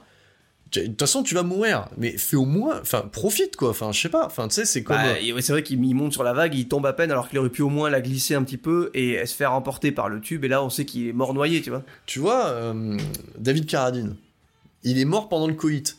Mais il a eu le coït. Tu vois, il y a eu un coït. Il était avec une femme, il est mort pendant le coït. Le mec n'est pas mort au moment où il se déshabillait, il a vu la femme, il est mort. Tu vois, ça, c'est un peu ce qui s'est. C'est important tout ce que je ça, raconte. Et puis C'est un peu ce qui s'est passé. c'est ce qu'on disait aussi, le fait que. Ce qu'on disait tout à l'heure off quand. euh, Quand t'as Kenny Reeves qui lui rapporte ce fameux masque de, de, Ah, Mais il fallait que t'en parles. Ça, c'est voilà. génial. Vas-y, vas-y, vas-y. de Reagan. Moi, quand j'ai vu, quand j'ai vu cette fin la première fois, je me, je me suis dit, j'imagine Kenny Reeves, le personnage de Kenny Reeves, foutre le masque de Reagan dans sa valise aux États-Unis, dire Ah putain, je vais lui ramener devant, il va voir, on va voir la tête qu'il fait, ça va être marrant, tu sais. Et c'est exactement ça le truc, c'est que le mec il arrive avec son masque de Reagan qui trimballe. Euh, en plus, il le dit Je suis allé au Mexique, je suis allé euh, Ah oui, au ça Chili. fait, ça fait au moins minimum un an qu'il a le masque ça. avec lui. Hein. Le mec, il, se- il se garde son masque pour lui faire sa petite blague, genre, hé, regarde le masque, je te l'ai balancé. Et au final, c'est vrai que c'est- un peu con, puisque, en plus, à partir de là, quand t'as cette fameuse phrase, quand il dit qu'il sort tous les jours, tout ça, avec ce nouveau look, tout ça, tu sais que le personnage de, de Uta a changé et qu'il est censé de plus être fixe, de plus être fixe à la seconde ben, où il a retrouvé Tyler, c'est-à-dire qu'à partir de là, logiquement, il est censé rendre sa plaque et fini. Là, on- il attend de, de récupérer Body pour, euh, pour l'arrêter, alors qu'il sait très bien qu'il est dans la tapette des 50 ans et qu'il va de toute façon mourir. Donc il lui met les menottes pour au final lui enlever deux secondes après pour le voir mourir, comme si c'était une espèce de, bah, de, de sadomaso qui veut le voir crever. Enfin, je sais pas, c'est- ça, ça- cette fin a pas beaucoup de sens et je pense que euh, là, pour le coup, c'est un vrai choix de studio et c'est pas super cohérent, en tout cas avec le, le reste du film. Quoi. Oui, pour qu'au final, il jette sa plaque. C'est ça. Donc, ce que tu peux regarder comme un ado qui est cool, hein, parce que c'est toujours cool hein, de jeter sa plaque. hein. Je pense que si tu regardes tous les épisodes de l'arme fatale, le mec doit jeter sa plaque dans, dans tous les épisodes. hein. ouais. Même si je me rappelle plus, mais c'est à peu près ça. hein, euh, voilà. Tu sais, c'est- le, le cliché de tous les polars des années 80 où le mec, soit il est suspendu, soit il jette sa plaque, mais l'épisode d'après, il a repris sa plaque. Pareil, c'est incohérent. Ouais, ouais. C'est le mec, il va, il va retourner au commissariat, il doit écrire son rapport. Ouais. Donc sans la plaque, il rentre plus. Et en plus, euh, mon gars, la plaque, elle coûte 800 boules, maintenant tu ne la rembourses parce que c'est pas possible. Quoi. Non, non, non, mais, non, mais voilà, c'est complètement con cette histoire. Mais bon, c'est alors c'est complètement con, mais mais au final ça, ça fonctionne Ça gâche pas le film pour autant. et et euh, et, euh, et ça fait partie euh, de l'époque. Voilà, ça fait partie de l'époque. Bon, alors du coup, comme d'habitude, euh, parce que tu es invité dans une vérif, hein, d'habitude j'ai des invités euh, pour des euh, épisodes spéciaux, un peu plus longs, mais j'ai l'impression que cette vérif va être équivalente à un épisode long, donc ça c'est plutôt intéressant. Donc on, on conclut toujours un petit peu bah, sur l'héritage, un petit peu ce que ça a fait. Donc en termes de chiffres, donc j'avais annoncé que Point Break c'était 24 millions de dollars. Ça rapporte à l'époque 83 millions de dollars. C'est plutôt une belle affaire à, l'international, etc. hein. Donc vous imaginez, vous multipliez par deux, hein, donc c'est un 160 millions de dollars pour une mise de, de 50 à peu près. Et sachant que c'est aussi un film qui va exploser en vidéo. Bah, en vidéo, en télévision, etc. Puis après en Blu-ray, réédité. Donc vous avez pu le voir au travers du visuel que j'ai posté euh, sur les réseaux sociaux, donc du d'un somptueux coffret euh, édition prestige collector comprenant un boîtier métallique, un colis de merde de surfeur que je n'ai jamais utilisé, que j'avais donné à ma fille à l'époque, qui a été plus jeune parce qu'elle le voulait, trouvait ça cool, et euh, un espèce de portfolio avec des photos de production et quelques bonus, mais qui vont être plus de voilà des bonus typiques euh, de gros éditeurs, voilà où tout le monde est content, tout le monde est heureux, etc. Mais ça a le mérite quand même d'avoir d'offrir un, bel écrin euh, au film. Que retenir de tout ça? Donc bon, c'est une date pour tous les acteurs impliqués euh, au final dans le casting. Donc bon, bien entendu, Patrick Swayze euh, ne réitérera pas euh, ce type de rôle ni le succès, euh, même s'il y a Ghost derrière, même pas, non, Ghost c'est avant. Donc après, toute sa carrière va péricliter au fur et à mesure, et comme je l'avais dit, c'est un acteur qu'on perdra euh, bah, à l'âge de 57 ans, donc euh, c'est quand même euh, très jeune. Donc d'un cancer, on va pas non plus faire la rubrique mortuaire hein, du truc, hein. on va continuer avec Keanu Reeves qui lui, ben, comme dans le film, hein, inversement lui va avoir une carrière qui va, on va dire, grimper au fur et à mesure. Ça reste, c'est quand même une surprise d'avoir un acteur comme ça en icône d'action, parce que c'est à peu près ça. hein, parce Ouais, c'est ça. Speed et tout ça. On va avoir une icône d'action. Euh, je tourne mon fabuleux euh, papier. Euh, ça posera les bases, bien entendu, ce film-là. Donc, comme on avait dit, le cœur du film. hein. Ce côté un petit peu bromance, séduction, avec un mentor un peu gourou dans un sport ou autre. C'est les bases de quelle franchise d'aujourd'hui, dis-moi? Mais de ce superbe euh, rapide et furieux, Voilà. alias Fast and Furious. Oui, parce que si on prend le premier film de Rob Cohen, qui n'a plus rien à voir en fait avec, euh, si vous prenez le dernier opus, euh, Fast and Furious premier du nom, c'est un décalque, euh, on va dire euh, tuning, voilà, tuning automobile de Point Break. C'est même euh, du C'est la même histoire, mot hein. pour mot. Hein, c'est euh, la même histoire, sauf le- qu'il sauf qu'il se tape la sorte Toretto quand même. Bon, c'est voilà, ça. Mais il se tape quelqu'un du, du clan adverse, il, il devient pote avec le Toretto jusqu'à même ne pas avoir envie de l'arrêter. Et, euh, et c'est le flic qui va justement à la fin. La fin est différente et peut-être même plus cohérente dans Fast and Furious que dans Point Break. C'est-à-dire qu'à la Oh fin. putain de merde, tu viens de dire que la fin d'un Fast and Furious Bah, est à- cohérente. Mais c'est-à-dire que là où euh, Pat- euh, Johnny Utah, donc Kenny Reeves, va aller jusqu'à arrêter et voir mourir Body pour ensuite rendre sa plaque, là où il aurait été cohérent qu'il le laisse depuis dès le début s'échapper, eh ben le, personnage de Brian O'Connor dans Fast and Furious va laisser s'échapper euh, par choix le personnage de Vin Diesel et ensuite euh, rendre sa plaque et ne plus être flic. Donc au final c'est plus cohérent la fin de Fast and Furious que la fin de Point Break. C'est vrai, ils ont su retenir euh, les leçons voilà, de, de l'époque. Bon, après voilà. c'est mieux Point Break quand même. Oui, non, Mais, euh, après, il bon, y, a, a, y, a, pas photo, même si euh, on va dire que mon esprit déviant aime bien les Fast and Furious. Malgré tout, je trouve qu'il a quand même une, une belle ambiance et qu'il a, qu'il est, bah, il, a- il a du charme dans son genre, quoi. C'est-à-dire que le- les films début des années 2000, comme ça, avec justement ce, ce côté assez tuning qu'on ne retrouvera sans doute plus jamais, je pense, c'est vraiment ça. Là où aujourd'hui les films sont assez insipides et il n'y a plus vraiment d'ambiance, là pour le coup sur un Fast and Furious, en tout cas le premier, il y a une vraie ambiance, il y a, il y a- il y a quelque chose qui se dégage. Et, euh, et puis Vin Diesel avait pas de beat, donc c'est quand même plutôt pas mal. Il avait pas de bide. il avait pas de bide. Il faisait encore illusion parce que t'avais vu Pitch Black. et Oui, bien sûr, Ryan. oui. Et tu te disais, putain de merde, euh, le mec va tout exploser. Voilà, ça. Voilà. voilà. Et euh, moi, je remets dans le contexte. euh, Fast and Furious, euh, j'étais étudiant, voilà, étudiant en cinéma d'ailleurs, étudiant en cinéma, et euh, c'était l'époque où bah, tu faisais, t'allais pas trop, t'allais pas trop à la fac, tu faisais beaucoup d'apéros, tu jouais beaucoup à la PlayStation et tu avais beaucoup en mode de, et de temps en temps t'allais au ciné, t'allais voir Fast and Furious. Donc c'était vraiment raccord. Moi j'étais à Montpellier, ça allait très bien, tu vois. Donc je veux dire, alors je dis pas que les gens ont un faible cul à Montpellier, attention. C'est des Montpellier qui nous a... Mais je sais pas moi, le, le décorum allait bien avec Fast and Furious à l'époque. Voilà. Et, et même, tu vois, rien que d'en parler, même les poursuites automobiles, elles sont what the fuck dans le premier Fast and Furious. Oui. C'est du CGI exagéré, de débile, alors que dans les derniers opus, ça n'a plus rien à voir. Même si c'est plus énorme, c'est quand même, attention, je, je pèse mes mots, plus réaliste que cette espèce de bouillie numérique où tu les vois à travers les vitres se regarder. Oui. Il y a même des traits de néon, il me semble, dans, le truc ça. C'est débile. Le premier Fast and Furious, c'est débile. Donc, l'héritier, ça sera ça. Bien entendu, tous ces films que j'ai cités, les Drop Zone, euh, les cliffhangers, etc. C'est-à-dire, allez, on prend le film d'action, on le marie avec un autre truc qui n'a rien à voir. Donc voilà, donc ça, ça donne le sous-genre du film sportif.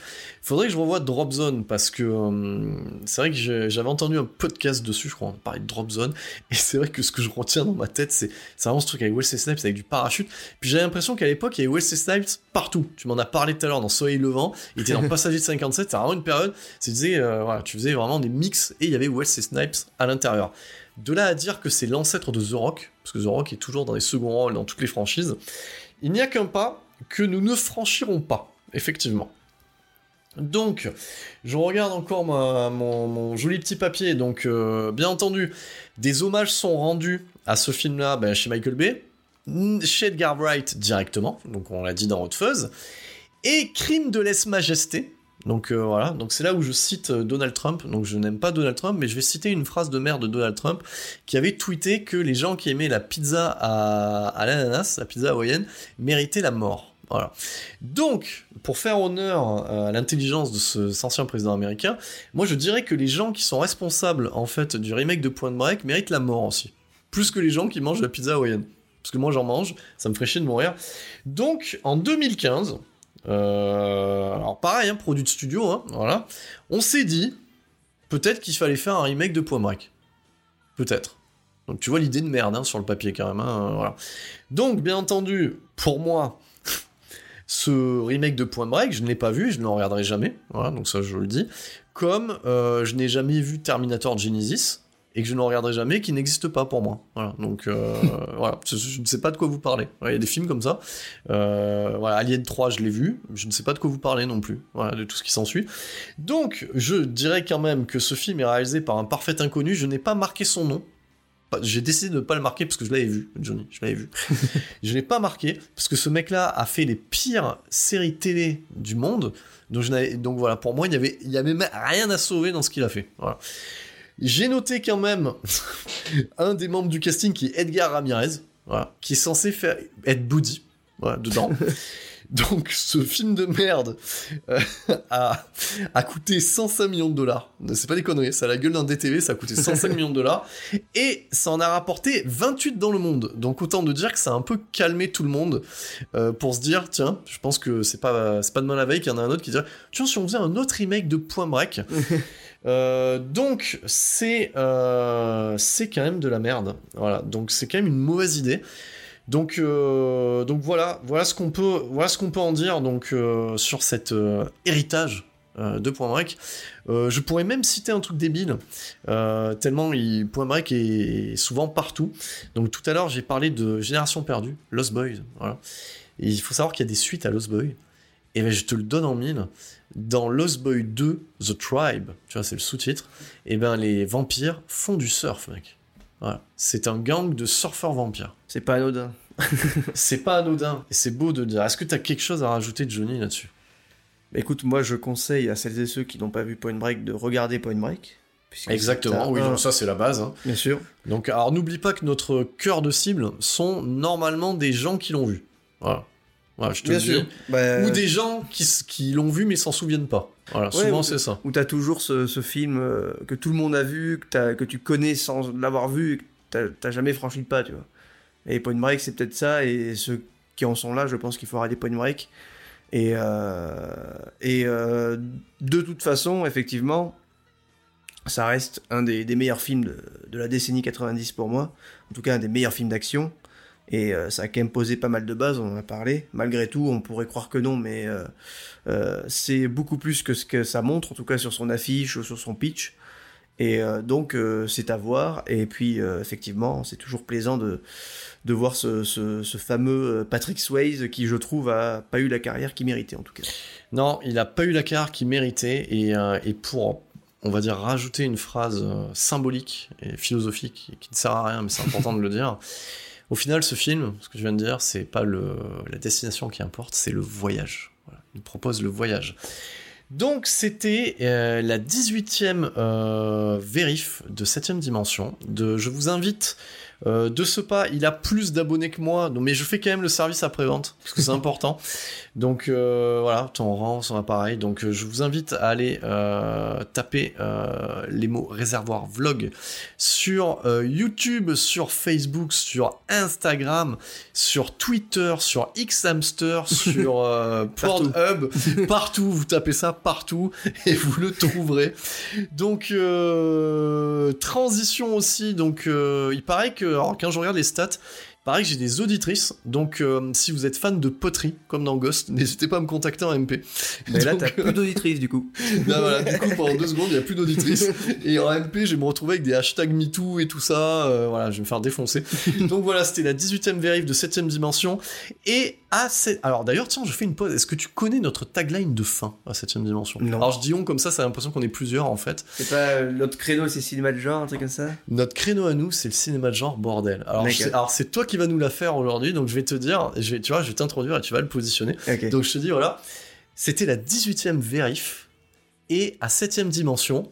Notre créneau à nous, c'est le cinéma de genre, bordel. Merci pour votre écoute.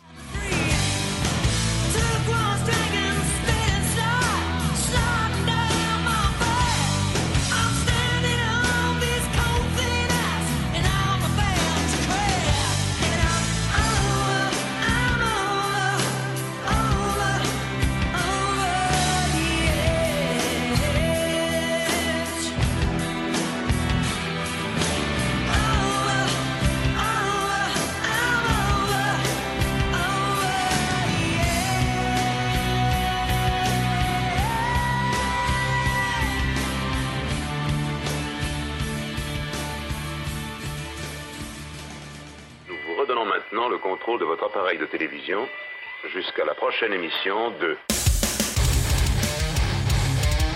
Septième dimension